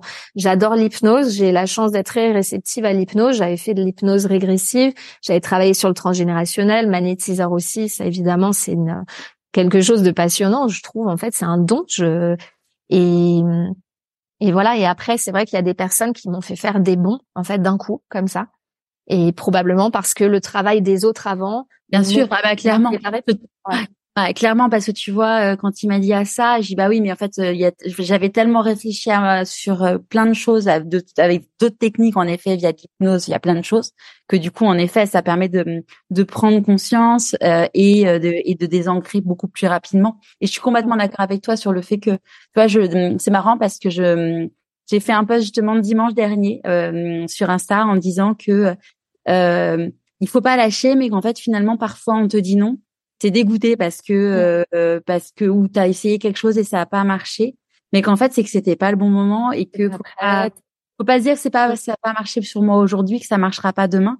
Parce qu'en effet il y a un bon moment et que euh, on n'est pas forcément capable de, de l'entendre, de le voir, de mm un enseignement derrière une blessure en fait. Et souvent, si les choses ne fonctionnent pas et que c'est encore ce problème, c'est qu'il y a encore un truc que tu n'as pas compris, que tu dois travailler, accepter, prendre conscience, pardonner, lâcher prise. C'est c'est long. Il faut être courageux quand on fait face à ça. Mais c'est t'apprends énormément sur toi et, et, sur les autres, ton entourage. Et c'est c'est intéressant. Et être bienveillant, même presque mieux comprendre même certaines personnes qui ont pu avoir des réflexions pas agréables ou etc. De comprendre en fait que je pense qu'il n'y a pas tant de personnes méchantes que des gens qui souffrent en fait. C'est clairement les gens les plus agressifs, c'est les gens qui sont les plus mal. C'est sûr. Oui, très souvent les gens. La colère, c'est c'est souvent une belle souffrance. Ouais. ouais. Comment tu célèbres tes réussites? Euh, avec mes parents et une coupe de crément de Bourgogne parce que forcément je viens de cette région. euh, non, comment je les célèbre? C'est vrai, peut-être pas assez, mais quoique, tu vois, mon mon livre, je lui fais son anniversaire tous les ans comme un bébé. C'est mon petit bébé en fait, ce baby book. Euh, comment je les célèbre? Bah, écoute, avec mes proches, ça reste très simple en fait, mais c'est souvent un bon restaurant et non, c'est vrai que j'ai la chance d'être très soutenue en fait euh, dans l'entourage proche. J'ai ce petit cocon famille qui est euh, vraiment euh, super euh, cheerleader en fait. Donc ça c'est chouette. Je sais que tout le monde n'a pas cette chance. Je n'ai pas que de ça dans mon entourage. Hein. J'ai beaucoup de personnes qui clairement dans l'entourage soit s'en foutent, soit vont me tirer dans les pattes ou être même euh, parfois jaloux. Enfin, c'est, on fait face à beaucoup de choses quand on entreprend des critiques, des gens qui projettent leur propre peur sur toi et parfois ça peut être tes propres parents, les gens que tu aimes le plus. Et je dirais que le plus dur, c'est de pas être trop influençable en fait dans ces cas-là et vraiment toujours s'écouter soi. Mais c'est difficile quand les gens qui sont le plus importants pour nous en fait nous soutiennent pas, soutiennent pas nos rêves ou n'y croient pas. Et parfois tu penses qu'ils te soutiennent mais ils ne te soutiennent pas en vrai. Oui, oui, oui aussi, ouais. Mm, mm. Ouais, ça, ça peut arriver, c'est vrai. Bah non, c'est c'est pas c'est pas simple. Hein. Ou alors ils, ils n'ont pas le soutien que que toi tu attends. C'est c'est vrai que par exemple mon ex-conjoint aussi, ça va être, on n'a pas du tout la même façon d'entreprendre. Lui aussi, il était, il est entrepreneur et on travaille pas de la même façon, on est diamétralement opposés et il pensait me soutenir, mais en fait tout ce qu'il me disait, ça m'angoissait et du coup ça faisait l'effet opposé. Et c'est vrai que souvent, je pense que ce qu'on attend de l'entourage, c'est pas des solutions, c'est de l'écoute et de la compréhension et un non-jugement. Donc si vous avez quelqu'un dans votre entourage qui entreprend, euh, quel que soit ce que vous pensez, en fait, on s'en fout, soutenez-le parce que c'est tout ce qui compte en fait. c'est quoi pour toi la réussite? La réussite, c'est l'équilibre en fait. Je dirais que c'est vraiment ce bien-être. Euh, tu vois, il y a quelques années, je t'aurais dit euh, quelque chose de plus euh, visible, c'est avoir un bel appartement, c'est gagner tant par mois, voyager, etc. Donc ce côté plus en façade, je dirais que c'est vraiment cette réussite pour moi, c'est tous les matins de pas avoir ma boule au ventre. Et là, je me dis j'ai réussi. Et aujourd'hui, même si clairement je ne suis pas encore arrivée à un niveau de vie que j'avais avant, euh, financièrement, je désespère pas parce que je, je pense vraiment qu'il y a un très beau potentiel dans ce projet. Il faut juste que je mette encore plus de cordes, pas de cordes à mon arc, mais que je me fasse aider aussi. C'est accepter déjà de se, bah, là on est bon et là on a besoin d'aide aussi. Euh, mais alors attends, c'était quoi la question? Excuse-moi, c'était la, la euh, euh, c'est quoi pour toi cette richesse En fait, cette richesse euh, aujourd'hui, elle est euh, multiple, elle ne passe pas que par le financier. En fait, c'est vraiment ce bien-être euh, le matin quand vous réveillez, de voir des gens que vous aimez, des gens inspirants qui vous passionnent. Par exemple, de faire cette interview, c'est un bonheur en fait. Tu dis tiens, ce matin j'ai deux heures d'interview avec une nana, on est super connectés, on a plein de choses à raconter, mais c'est une chance inouïe en fait de de te dire que c'est quand même 80% de ta vie de faire des choses qui te plaisent. Et, et pour moi, ça c'est la réussite. C'est vraiment euh, et je dirais que la réussite ultime, c'est peut-être ce besoin de reconnaissance, je ne sais pas, mais c'est de vraiment que tout ce que je fais puisse bénéficier au maximum aux gens, donc d'avoir plus de d'impact et de visibilité en fait de ce travail pour pouvoir l'offrir à un max de personnes et leur ouvrir les yeux sur le pouvoir qu'on a tous en fait de rester en bonne santé. Mmh. Mmh. Sûr. Qu'est-ce que tu penses que la petite Laure de 6 ans dirait si elle te voyait aujourd'hui? Bravo. enfin, enfin, tu t'es mis, tu nous as, tu m'as écouté. Non, vraiment, je pense qu'elle serait, euh, elle serait super fière et je crois qu'inconsciemment, euh, la femme que je suis, que je deviens et qui est encore en pleine évolution, là vraiment, je, je suis encore aux prémices de mon, euh, de cette renaissance. Je pense que c'est ce que j'avais en moi, je le ressentais. J'ai presque cette intuition. déjà, la petite Laure, elle est toujours en moi. En fait, elle est partie dans le voyage avec moi. Et euh, non, je pense qu'elle serait, elle serait fière vraiment, parce qu'elle sait que c'est pas évident et que, enfin, pour tout le monde, hein, se construire, euh, il y a, on passe par beaucoup d'embûches. C'est pas euh, tout rose très clairement. Euh, je pense que parfois on peut donner une vision, ce qu'on voit par exemple même sur les réseaux sociaux où l'entrepreneuriat est hyper sexy en ce moment. On a l'impression que tout le monde veut monter sa boîte, son projet, mais c'est des grosses galères. C'est super euh, compliqué. En France, surtout, c'est pas simple. L'environnement pour les petits entrepreneurs est défavorable pour nous. C'est, c'est compliqué, euh, mais ça teste nos passions. C'est facile. En fait, c'est très facile d'y accéder parce que maintenant tu peux créer une boîte en un clin d'œil. Oui. Mais en effet, euh, en effet, ouais, tous les, tout, tout, tout, bah, tous les jours, on n'a pas, on n'a pas de filet de sécurité, on n'a pas le chômage, on, on cotise pour le chômage, on n'y a pas le droit. Euh... Oui, exactement. Mmh. niveau social, euh, bah, je trouve que l'employeur, c'est vrai que bon, je, je suis très euh, pour les lois sociales, c'est top. La France, c'est un Eldorado social. En fait, c'est parfait pour les salariés cadres d'une grosse boîte. Je pense qu'aujourd'hui, euh, l'économie actuelle, elle ne laisse la place qu'à des grosses grosses structures de survivre. Les petites PME, les indépendants en tant qu'employeurs ou même juste euh, solopreneurs en fait tout seul c'est écrouant. C'est vraiment écrouant. Et j'ai fait ce parallèle avec l'Angleterre qui est pas du tout formée de la même façon. La France et en effet tu donnes énormément en fait de taxes alors que toi en tant que euh, dirigeant en fait t'as rien en fait au bout du compte. Enfin moi personnellement ma retraite je pense que j'aurai rien j'ai pas de chômage. Ma santé au final je me, je me soigne différemment euh, et je dois payer ma santé. enfin, c'est c'est vrai, je me dis pourquoi donner autant alors que moi je n'obtiens rien? Le principe des taxes, normalement, c'est d'avoir aussi un un équilibre. Euh, voilà. Donc je pense que oui, pour être, euh, faut être sacrément motivé et pas être euh, drivé que par l'argent aussi. Mmh. Par, de toute façon, quand tu drives tout par l'argent, c'est mmh. pas une bonne énergie. Mmh, à quel moment dans ta vie tu t'es dit pourquoi pas moi? Euh, je crois depuis que je suis née. non, non, non, ça a pris plusieurs phases. Alors pourquoi pas moi par rapport à ce projet? Je dirais que c'était en 2016 à peu près où j'ai entrepris mes études euh, de naturo. Où je me suis dit go là, c'est c'est ce que tu as en toi depuis toujours de créer quelque chose en fait, de vouloir faire ton propre métier finalement et oser en fait. Et je crois que je me le répète tous les jours et je me le dis encore aujourd'hui puisque là je suis en grande phase de transition aussi dans mon business. Je revois beaucoup de choses. Euh, je, je suis un coaching là actuellement, notamment euh, avec une personne qui est juste géniale en fait et qui euh, me permet. Donc elle s'appelle Elodie Crépel pour ceux qui écoutent, ça peut aussi inspirer. Je lui fais sa pub vraiment très volontiers parce que elle est euh, donc euh, coach pour hypersensible et c'est là où je me suis rendu compte que mon hypersensibilité c'était ma plus belle force en fait, mais aussi mon plus gros handicap au quotidien. Euh, j'ai plein d'idées, j'arrivais pas à canaliser. Euh, en fait, et aussi admettre tes forces et tes faiblesses et, et voir tes limites pour être dans ce qu'elle appelle cette zone de génie et te dire bah là en fait c'est pas forcément la meilleure, donc pourquoi pas soit déléguer ou trouve d'autres ressources en fait. Et je pense que euh, je me suis dit pourquoi pas moi? J'ai encore ce côté oser être chef d'entreprise. Et ça, c'est, je pense, un gros, gros step pour moi de comprendre, démanteler tous ces blocages que j'ai face à l'argent, face à cette légitimité de porter un projet, d'être chef d'entreprise, d'être dirigeant, de pourquoi pas euh, un jour embaucher aussi des personnes.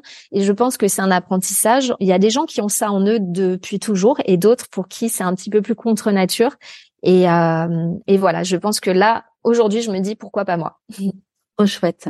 Clairement, la zone, enfin la zone de génie, ça a été euh, inventé par Gay Hendrix. Hein, dans, Il en très bien dans un livre qui s'appelle Le Grand Saut. Et euh, tu vois, moi, dans, mon programme, c'est justement j'aide les personnes à trouver ce qu'est leur zone de génie pour se dire, mais en fait, euh, tu as la zone d'incompétence, ça sert à rien de le faire. La zone de compétence, la zone d'excellence. Et euh, tu peux être excellent dans ton travail, mais si tu n'as pas ce qui t'apporte du sens, en fait, euh, tu vas te tuer à petit feu et euh, c'est ce qui provoque notamment bah, les burn-out parce qu'en fait, mm. tu peux, tu peux être très très bonne dans ton métier, avoir les compétences euh, pour ça, mais s'il n'y a pas cette flamme, ce truc-là, bah, en fait, la flamme, ça sera une flamme qui va te consumer plutôt qu'une flamme qui va te, Exactement. qui va te. Mm. C'est faux. C'est faux et de voir aussi sur sa la productivité, par exemple, euh, l'écriture de mon livre, en fait, ça a été un moment assez euh, assez rigolo parce que ça s'est étalé sur neuf mois. Donc c'est pour ça que que c'est comme un bébé finalement. Euh, et très honnêtement, je pense que les vrais moments d'écriture où tu as l'inspiration, le jus créatif qui vient, étaient très courts en fait. Et j'avais pour chaque chapitre, je me rappelle, peut-être 20 minutes où j'écrivais à fond, au taquet, j'écrivais plein plein de choses plein de lignes. Et ça, c'est c'est pour des gens qui sont moins créatifs, c'était la partie la plus dure pour moi. Ça a été la partie la plus naturelle. Mais après, ce qui a été très compliqué pour moi, c'était la synthèse, reformuler les phrases, euh, remettre tout en forme, etc. Ce côté plus synthétique finalement, qui a été, euh, qui a une autre capacité intellectuelle finalement, qui était pour moi un petit peu plus difficile et qui m'a pris le plus de temps au final. Donc, voilà. identifier comment fonctionne le cerveau. Ouais, c'est savoir comment il fonctionne et pour se dire, euh, ouais, carrément. Et puis, comme tu disais, éventuellement se faire aider. Moi, tu vois, typiquement, euh, euh pour mon livre, euh, au début, il y avait trois interviews de personnes et il fallait réécrire les interviews en, en, un peu en histoire, tu vois. Ouais. Et moi, je me suis dit, enfin, c'est pas ma zone de génie en fait. Je sais pas, enfin, je sais pas faire. Je saurais faire s'il fallait, mais je me suis pas sentie appelée par ça. Et donc du coup j'ai dit à ma maison d'édition écoutez-moi je fais l'interview en podcast c'est pas diffusé je vous donne les bandes et on trouve quelqu'un pour écrire. Parce que euh, parce qu'en fait c'est pas c'est pas là où ça va m'éclater et et au c'est pas là où tu canalises le mieux ton énergie exactement. ouais. c'est ça. Ouais. Carrément. Si tu veux pas essouffler ton projet c'est après parfois on n'a pas trop le choix financièrement on peut pas toujours. Euh, J'adorerais dire bah tiens, toi tu me fais ça, toi tu me fais ça. Je, vraiment, ce serait génial. Parfois, on se retrouve les manches, on, on se surprend à faire plein de métiers à la fois. Mais euh, c'est dès qu'on peut euh, ouais, sous-traiter, déléguer, c'est vraiment une chance. Ouais, après, tu vois, c'est un vrai sujet dont, dont je parle souvent avec d'autres entrepreneuses, c'est que le fait de déléguer, en fait, ça dépend de qui tu es. Tu vois, typiquement, euh, par exemple, moi, je sais que le temps de faire le brief, de trouver le prestat, je l'aurais fait en fait le truc. Oui. Euh, et du coup c'est ça, c'est se poser la question. En effet, bon par exemple tu vois la comptabilité, moi je délègue parce que voilà les chiffres et moi on est vraiment pas copains. Et euh, là tu vois j'ai eu mon rendez-vous de mon bilan comptable la, la, semaine dernière. À tous les jours, je suis contente de prendre un comptable parce qu'en fait, euh, enfin c'est moi qui fais mes factures et compagnie. C'est mais Mais par contre, enfin voilà, faire le, bilan comptable, c'est un, c'est un métier, quoi. Ah oui, non, c'est même s'il y a d'autres choses qui sont des métiers, mais il y a des, enfin voilà, c'est chacun qui doit euh, se dire, ok, ça me coûte de l'argent tous les mois, mais par contre, enfin, il est hors de question que pour rien au monde, je, j'enlève cette ligne. Mmh, mmh. Non, dans, la, dans la vie, on dit que quand on fait des choix, il y a des renoncements. C'est quoi pour toi les renoncements aujourd'hui? Euh, je pense que ça a pu être, mais ça n'a pas, ça pas été perçu comme un, un, sacrifice. Mais ce que je disais, c'est-à-dire de peut-être renoncer à un autre confort matériel, alors même que je suis pas du tout malheureuse, clairement pas, loin de là. Et je pense qu'il y a même une belle évolution de ce côté-là. En revanche, euh, Ouais, peut-être. Euh, bah, tu vois, le renoncement d'une sécurité financière aussi. Ça, c'était un, vrai renoncement. J'aurais très bien pu, comme toutes mes amies, avoir ce job beaucoup plus confortable de salarié cadre dans un gros labo avec une belle retraite qui m'attend à la clé, et un beau salaire et des bonus. C'est vrai que parfois, quand j'entends certaines de mes amies, je me dis merde, on a peut-être fait. Mais à aucun moment. Alors certaines sont très épanouies, d'autres pas du tout. Et là, je me dis mais finalement, euh, c'est une question de voilà, on fait des choix dans une vie. Euh, je sais que beaucoup font le choix du confort, euh, de la stabilité, je dirais, mais qui vont s'embêter. Moi, ça me correspond pas. Je pense que j'ai besoin. Alors, j'ai besoin évidemment, comme tout le monde, de stabilité, mais j'ai besoin d'une vie qui est malléable, en fait, que je peux façonner. Ce côté créatif ne pouvait que s'épanouir dans un dans ce type de d'environnement, je pense, pour moi. C'est quoi la plus grande difficulté que tu as eu à traverser? Hum, ah, il y en a eu beaucoup. Euh, la plus grande, je dirais que c'était peut-être des sortes de miroirs des autres. C'est le fait de oser prendre ma place, ou plutôt, alors c'est vrai que là on en parlait notamment avec ma coach, elle dit mais finalement alors il n'y a pas tant de place à prendre puisqu'elle est naturelle. C'est voilà, tu prends la place de personne, tout le monde a sa place, mais c'est d'oser être moi, en fait, d'être euh, vrai. Finalement, j'ai toujours eu euh, en moi ce côté très authentique à, à détester les gens qui jouent des faux rôles, qui se mettent des masques, etc. Mais finalement, j'ai poursuivi les mauvais rêves et je voulais devenir quelqu'un d'autre que moi-même. Donc finalement, je voyais chez l'autre ce que je me reprochais à moi-même. Et je crois que ça a été euh, vraiment ça en fait, c'est d'oser m'affirmer et je pense que c'est encore en continu et de plus en plus en fait j'ai envie d'aller vers ce, ce côté euh, non pas dans l'agressivité évidemment mais vraiment d'assumer de m'affirmer en mm. fait ça me parle ça, me parle beaucoup je pense que ça parle à beaucoup de femmes ouais. et des hommes aussi hein, mais, mm. C'est quoi tes plus grandes peurs? Hum, ah, mes plus grandes peurs. Alors, j'ai eu longtemps cette peur du vide et je crois que là j'y fais face en fait. Euh, ce côté d'être seul en fait face à toi-même, je pense que ça ça fait peur en fait. Et finalement, on apprivoise beaucoup de peur et on se surprend à être beaucoup plus fort qu'on ne le pense. Et notamment, alors, je pense qu'une partie de moi, étrangement, c'est ne pas être dans le moule et euh, être dans le moule. J'avais la peur d'être dans le moule, mais en même temps, quand tu n'es pas complètement dans le moule, c'est aussi un peu flippant parce que tu sens un jugement des autres et je pense que c'est cette validation des autres que j'essaie de me détacher finalement et presque de m'en foutre et me dire moi je veux me valider. Oui je suis pas dans ce moule euh, du tout du tout du tout et c'est très bien. C'est mon moule à moi. Et de toute façon je ne suis pas une quiche. J'avais lu cette, petite phrase je trouvais ça rigolo mais c'était euh, voilà c'est peut-être ce côté d'être euh, un peu déphasé c'est peut-être la peur à la fois j'ai eu longtemps peur de d'assumer d'être finalement différente. Et aujourd'hui, je pense que j'aurais peur de de ne pas oser aller à fond dans cette différence parce qu'elle est elle, est chouette cette différence en fait et on l'est tous et c'est le monde a besoin de ça vraiment. C'est bah, c'est ce qu'on appelle la singularité c'est de se dire qu'on a tous euh, quelque chose et la singularité ce qui j'ai fait un épisode de podcast récemment d'ailleurs euh, dessus. Ce qui est hyper intéressant c'est que avant de découvrir que c'est ta singularité que ça peut être un formidable atout notamment tu vois l'hypersensibilité dont on parlait c'est euh, c'est souvent quelque chose que tu te qu'on se reproche à soi-même. Et, euh, et quand on découvre en fait que c'est notre singularité et qu'on peut le transformer en quelque chose de génial, bah c'est et c'est là où on on s'éclate. Ah, voilà, on s'éclate. Mis, euh, enfin, t'es dans ton truc, quoi. En fait, c'est. Tu colles ça avec, enfin voilà, tu trouves ta zone de génie, ce qui a du sens pour toi, et tu utilises ta singularité, tes talents. Bah c'est c'est le début de. C'est là où il y a les ailes qui se déploient. C'est trop chouette. C'est ça. Exactement, ouais. Mm. De quoi t'es la plus fière aujourd'hui? Euh, bah, je dirais ce projet en fait que je, je crée, enfin ce qui est plus un projet, cette évolution et, et je pense que c'est le reflet de ce que je suis, tout ce travail que j'ai fait sur moi en fait, vraiment de euh, penser mes blessures, de les comprendre, les décortiquer, d'avancer. Et je crois d'avoir acquis, je pense, beaucoup plus de sagesse, euh, même si c'est pas encore simple aussi, de paix intérieure, d'acceptation. Parfois, il y a des choses, je les accepte pas très clairement. On a tout ce côté un peu contrôle fric aussi. Euh, mais euh, voilà, je pense que c'est ce travail de, de lâcher prise euh, que j'arrive à faire et je dirais plutôt, en fait, bon là ça part, mais cette résilience que j'ai pu avoir de transformer en des épreuves en quelque chose de, de chouette, de vraiment beau et et, et j'espère d'inspirant en tout cas pour d'autres personnes parce qu'on est malheureusement trop nombreux à vivre des, des moments difficiles aussi et et de pouvoir être une source d'inspiration comme moi j'ai pu être inspirée de personnes tu voilà, tu dis il y a eu vraiment que des galères, des choses très compliquées qui ont malgré tout réussi à poursuivre leurs rêves et je crois que ouais cette détermination de même dans le dans le brouillard, dans le tunnel de continuer à y croire en fait et de, de foncer. C'est quoi le meilleur conseil qu'on t'ait donné? Euh, alors c'est, j'en ai eu beaucoup évidemment, mais je crois que le tout premier qui, qui résonne encore, c'est mon boss de l'époque quand j'étais euh, le tout premier qui était génial, vraiment je l'adorais. Euh, Edward Godber, donc qui est, euh, je le salue, je doute qu'il écoute ces podcasts, c'est un anglais. Je comprenais pas un mot de ce qu'il disait, il avait un accent euh, du nord de, Londres, de l'Angleterre, c'était infernal, je comprenais rien.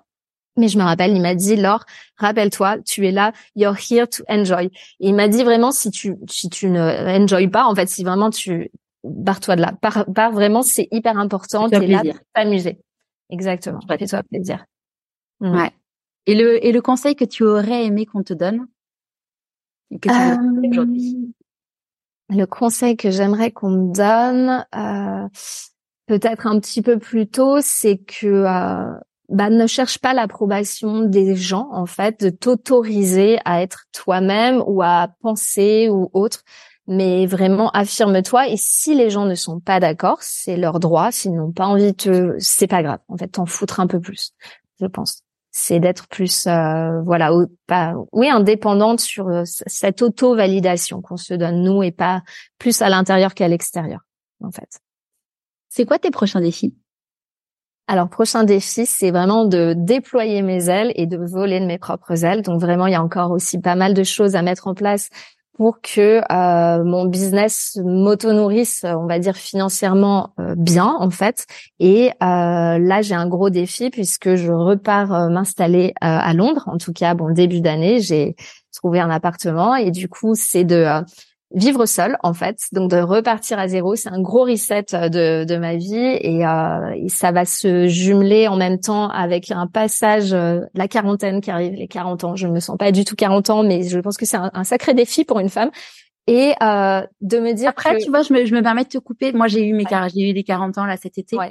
Je pense que tu vois ce que je disais à des, à des amis, c'est que quand tu as fait un burn-out, euh, alors moi j'avais, enfin, si tu veux, une semaine avant mes 40 ans, j'ai divorcé. Je me dis quand quand tu as fait, as fait un burn-out, quand même, tu sais quitter, donc finalement, tu, tu permets d'appréhender le truc de façon complètement différente. Avec plus de sérénité. Je sais qui je suis, je suis quelqu'un de bien, je vais y arriver. Mmh, mmh. Non, c'est ça exactement. Mais je crois que ce défi, c'est vraiment mon émancipation et ça passe par ma vie de femme, comme dans mon euh, mon job. En fait, vraiment, c'est de reprendre euh, cette place finalement que je que je j'ai en moi en fait et voilà cette émancipation et surtout de me dire que je n'ai besoin de personne. Évidemment on a besoin de beaucoup de monde mais euh, finalement de de pas être dans le le besoin ou la dépendance. Ouais c'est d'être dans une plus juste euh, ouais, c'est une relation ouais, de tout à fait. Mm. Est-ce que tu aurais un conseil de lecture à partager avec nous, à part ton livre évidemment, parce que ça on le conseille mm. évidemment oui, alors évidemment, et je, bah, je le montre, mais en même temps, on ne le voit pas. euh, mais n'hésitez pas à le demander d'ailleurs à votre libraire parce que très souvent il l'a en stock et il le met pas en rayon parce qu'il ne sait pas où le mettre. Donc je sais pas ce qui se passe dans le. Voilà, il y a un nouveau design aussi de, de la couverture ou alors vous pouvez le commander en ligne évidemment. même s'ils l'ont pas, même si les libraires, même s'ils l'ont pas en stock, euh, ils, le commandent. Le commander. Euh, ah oui, exactement, très facilement. Donc après avoir lu mon livre, non, je dirais il y en a plein. Alors qu'est-ce que je lis en ce moment? Alors moi j'ai bon, c'est un, roman feel good que vous devez connaître qui a vraiment résonné en moi. C'est plus jamais sans moi de Maud Ankawa qui était vraiment chouette.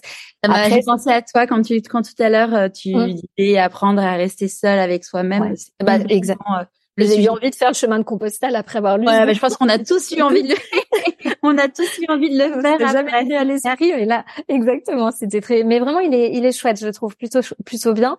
Après, en termes de lecture, en ce moment, je suis très dans le, euh, tout ce qui est alors soit loi d'attraction ou euh, self-development en fait. Donc euh, j'ai lu notamment Lise Bourbeau. Je pense que c'est un bon prérequis à lire. Ça ne donne pas trop d'actions à mettre en place, mais ça vous explique vraiment euh, sur vos blessures, à quel point en fait vos comportements, vos réactions face à vous, votre entourage, et, et vous aide aussi à mieux comprendre l'entourage, sont le reflet de blessures profondes qui sont à soigner. Et ça a été un bouquin assez assez sympa.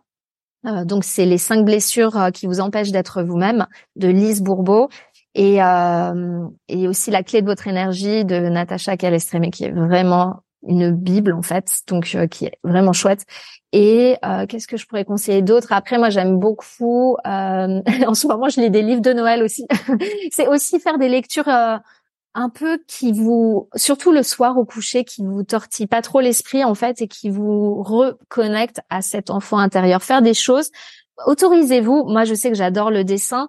Bah, des BD, des bandes dessinées, euh, voilà, qu'est-ce qui résonne en vous, mais qui ferait plaisir à votre enfant?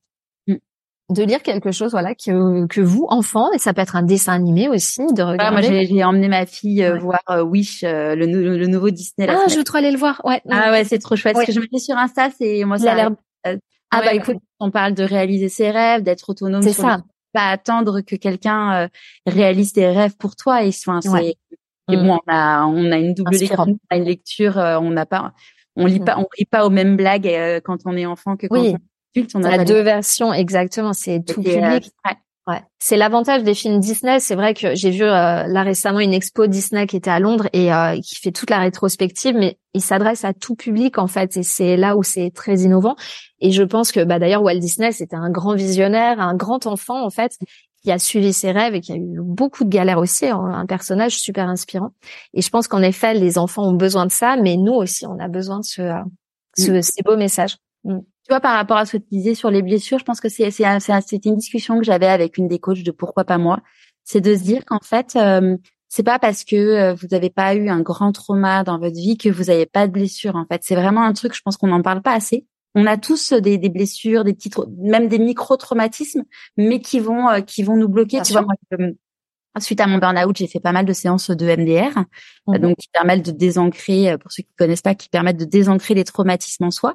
Et si tu veux, en fait, il y a eu des phrases qui sont ressorties, des trucs que j'ai entendus enfant, mais il y avait aucune intention de la personne qui, qui disait ça de me blesser. Ça n'avait, enfin, c'était vraiment, euh, c'était sa croyance à, c'était sa croyance à lui, et il y avait, mais sauf que moi, ça m'a créé un trauma en moi, et euh, et du coup une pensée limitante, et donc ça me bloquait dans mon, et je suis, à chaque fois que, enfin, à chaque fois, je tu dis, mais jamais de la vie j'aurais imaginé en fait que ce truc-là puisse autant me bloquer dans ma vie, et me fait dire que on est, enfin, de toute façon, on est, on a tous des blessures. Comme on disait, il y en a qui sont euh, trans, transgénérationnelles, il y en a qui sont euh, issus de notre vie fétale, il y en a qui sont issus euh, de notre vie euh, enfant, de notre vie à nous, ado. Mm. et c'est, et c'est vraiment important de se dire qu'il n'y a pas, il n'y a pas de petites blessures, de grandes blessures. Qui compte, c'est d'arriver à justement à les découvrir pour pouvoir aller mieux, parce qu'après, on à les digérer en fait. Mais, mais vraiment, ouais, plutôt que de stocker, garder ça en soi. Et c'est vrai que pour refaire le parallèle avec le ventre, c'est là où on va dire, par exemple, il y a quelque chose qui nous reste sur le cœur, t'as la boule au ventre, mm. ce genre de choses, en fait, où ça me gonfle. Toutes les expressions, en fait, elles sont euh... c'est mm. viscéral, en fait, et on les garde en nous, et surtout des, en effet, des choses qui peuvent être dites, comme tu le dis, par des personnes de manière euh, pas du tout euh, mauvaise intention, en fait. Non, non, non, bien sûr. Adulte, enfant, on n'a pas la même Ouais. Une phrase juste toute simple à ton enfant de dire euh, genre euh, il enfin euh, il faut que tu travailles dur pour réussir. Bah tu ancres le fait dans la tête de ton enfant ah que euh, et ça bloque. Ouais, c'est ça. Alors après, il faut, enfin, quand t'es parent, il faut dire que toutes tes phrases peuvent avoir un impact, mais en même temps, faut, faut quand même vivre. Et tu vois, hier soir, j'ai emmené mon fils chez le dentiste. Et bon, sa dentiste est pas quelqu'un de très charmant, mais elle est très très belle. À un moment donné, tu dis bon. Donc j'ai je me suis fait engueuler.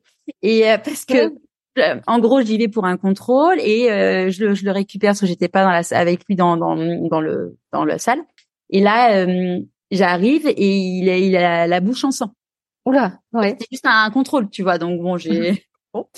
Là, en gros, euh, donc moi, ma réaction de maman, même si mon fils il a 12 ans, c'est ça va, mon amour, t'as pas eu mal? Et mmh. là, elle me dit ah non, c'est absolument pas ce qu'il faut dire à un enfant. Ah, bah oui, mais moi aussi la bouche ensemble. Bah, si, en fait, inquiète un peu. Que tu, tu sais qu'il va se faire arracher une dent, euh, tu vas pas lui dire, enfin tu vas pas lui dire, tu vas avoir mal. On est d'accord, mais bon. Et du coup, je me suis fait gronder hier. mais bon, donc en tant que maman, euh, bon bah voilà, on fait ce qu'on peut avec, enfin voilà. On fait ce qu'on peut, c'est ça. Et je peux avec son cœur et. Mmh. Il faut aussi apprendre à excuser euh, même nos parents, même si on a des parents géniaux, ils ont fait mm. vraiment ce qu'ils ont pu avec leurs propres connaissances et leurs propres blessures eux-mêmes. Enfin, c'est voilà. Donc c'est fait avec amour en fait. Exactement. Bah voilà. Euh, enfin, je pense qu'on a tous euh, nos enfants, euh, de toutes, tous les enfants reprochent qu'on des trucs à, leur, à leurs parents. Ah oui. nous, on a tous à des choses. Enfin, surtout quand tu entreprends un travail sur toi, il y a un moment donné où tu te dis mes parents, ils ont fait ça, c'était pas bien. Le procès, le procès parental, il est toujours, il arrive. À Mais c'est important en effet de prendre du recul et de se dire ok, en fait, ils ont fait comme ils ont pu, au mieux avec tout leur cœur. Alors, t'as des parents qui sont plus ou moins oui, bien sûr.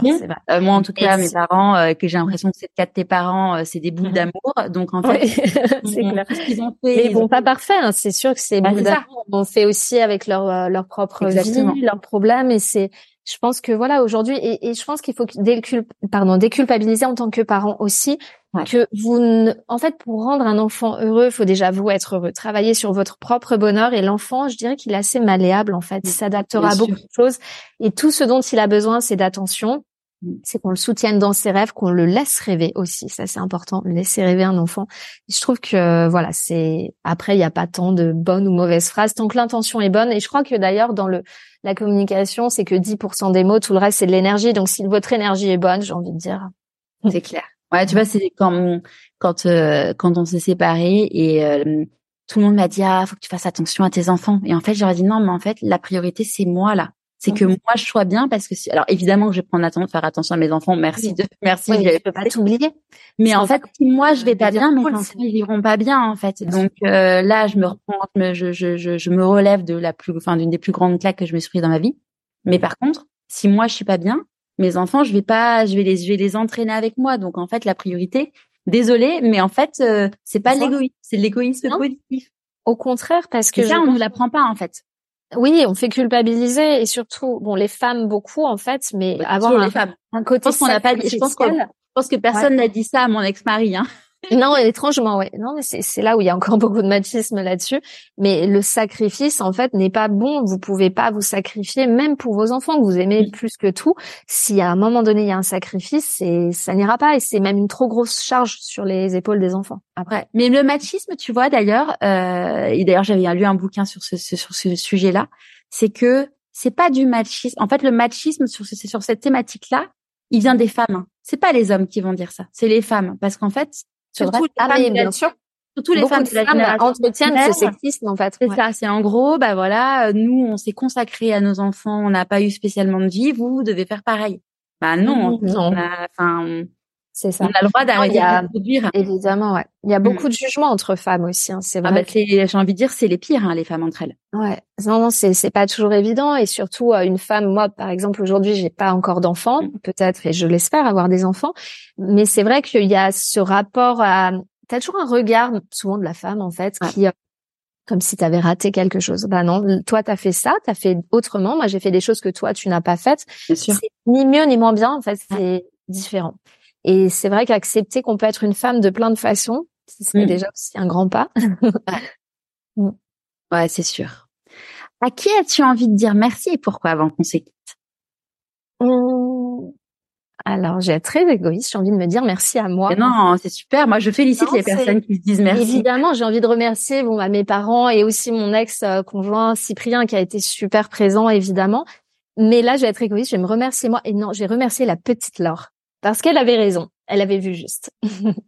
Trop chouette. Merci beaucoup Laure. Alors les personnes qui ont envie d'en savoir plus pour ne plus avoir leur petit ventre qui leur euh, qui les contrarie au quotidien, où est-ce qu'on te, où est-ce que on te trouve? Je mettrai les liens sur le site. Euh, donc sur Instagram, donc vous avez mon compte Insta, donc c'est dr.lauriverna. Donc euh, voilà, faut peut-être l'écrire. Je pense que je le mettrai. Hein, je le mettrai. De toute façon, je, je te tag sur Insta et, et, je mettrai le lien sur le site.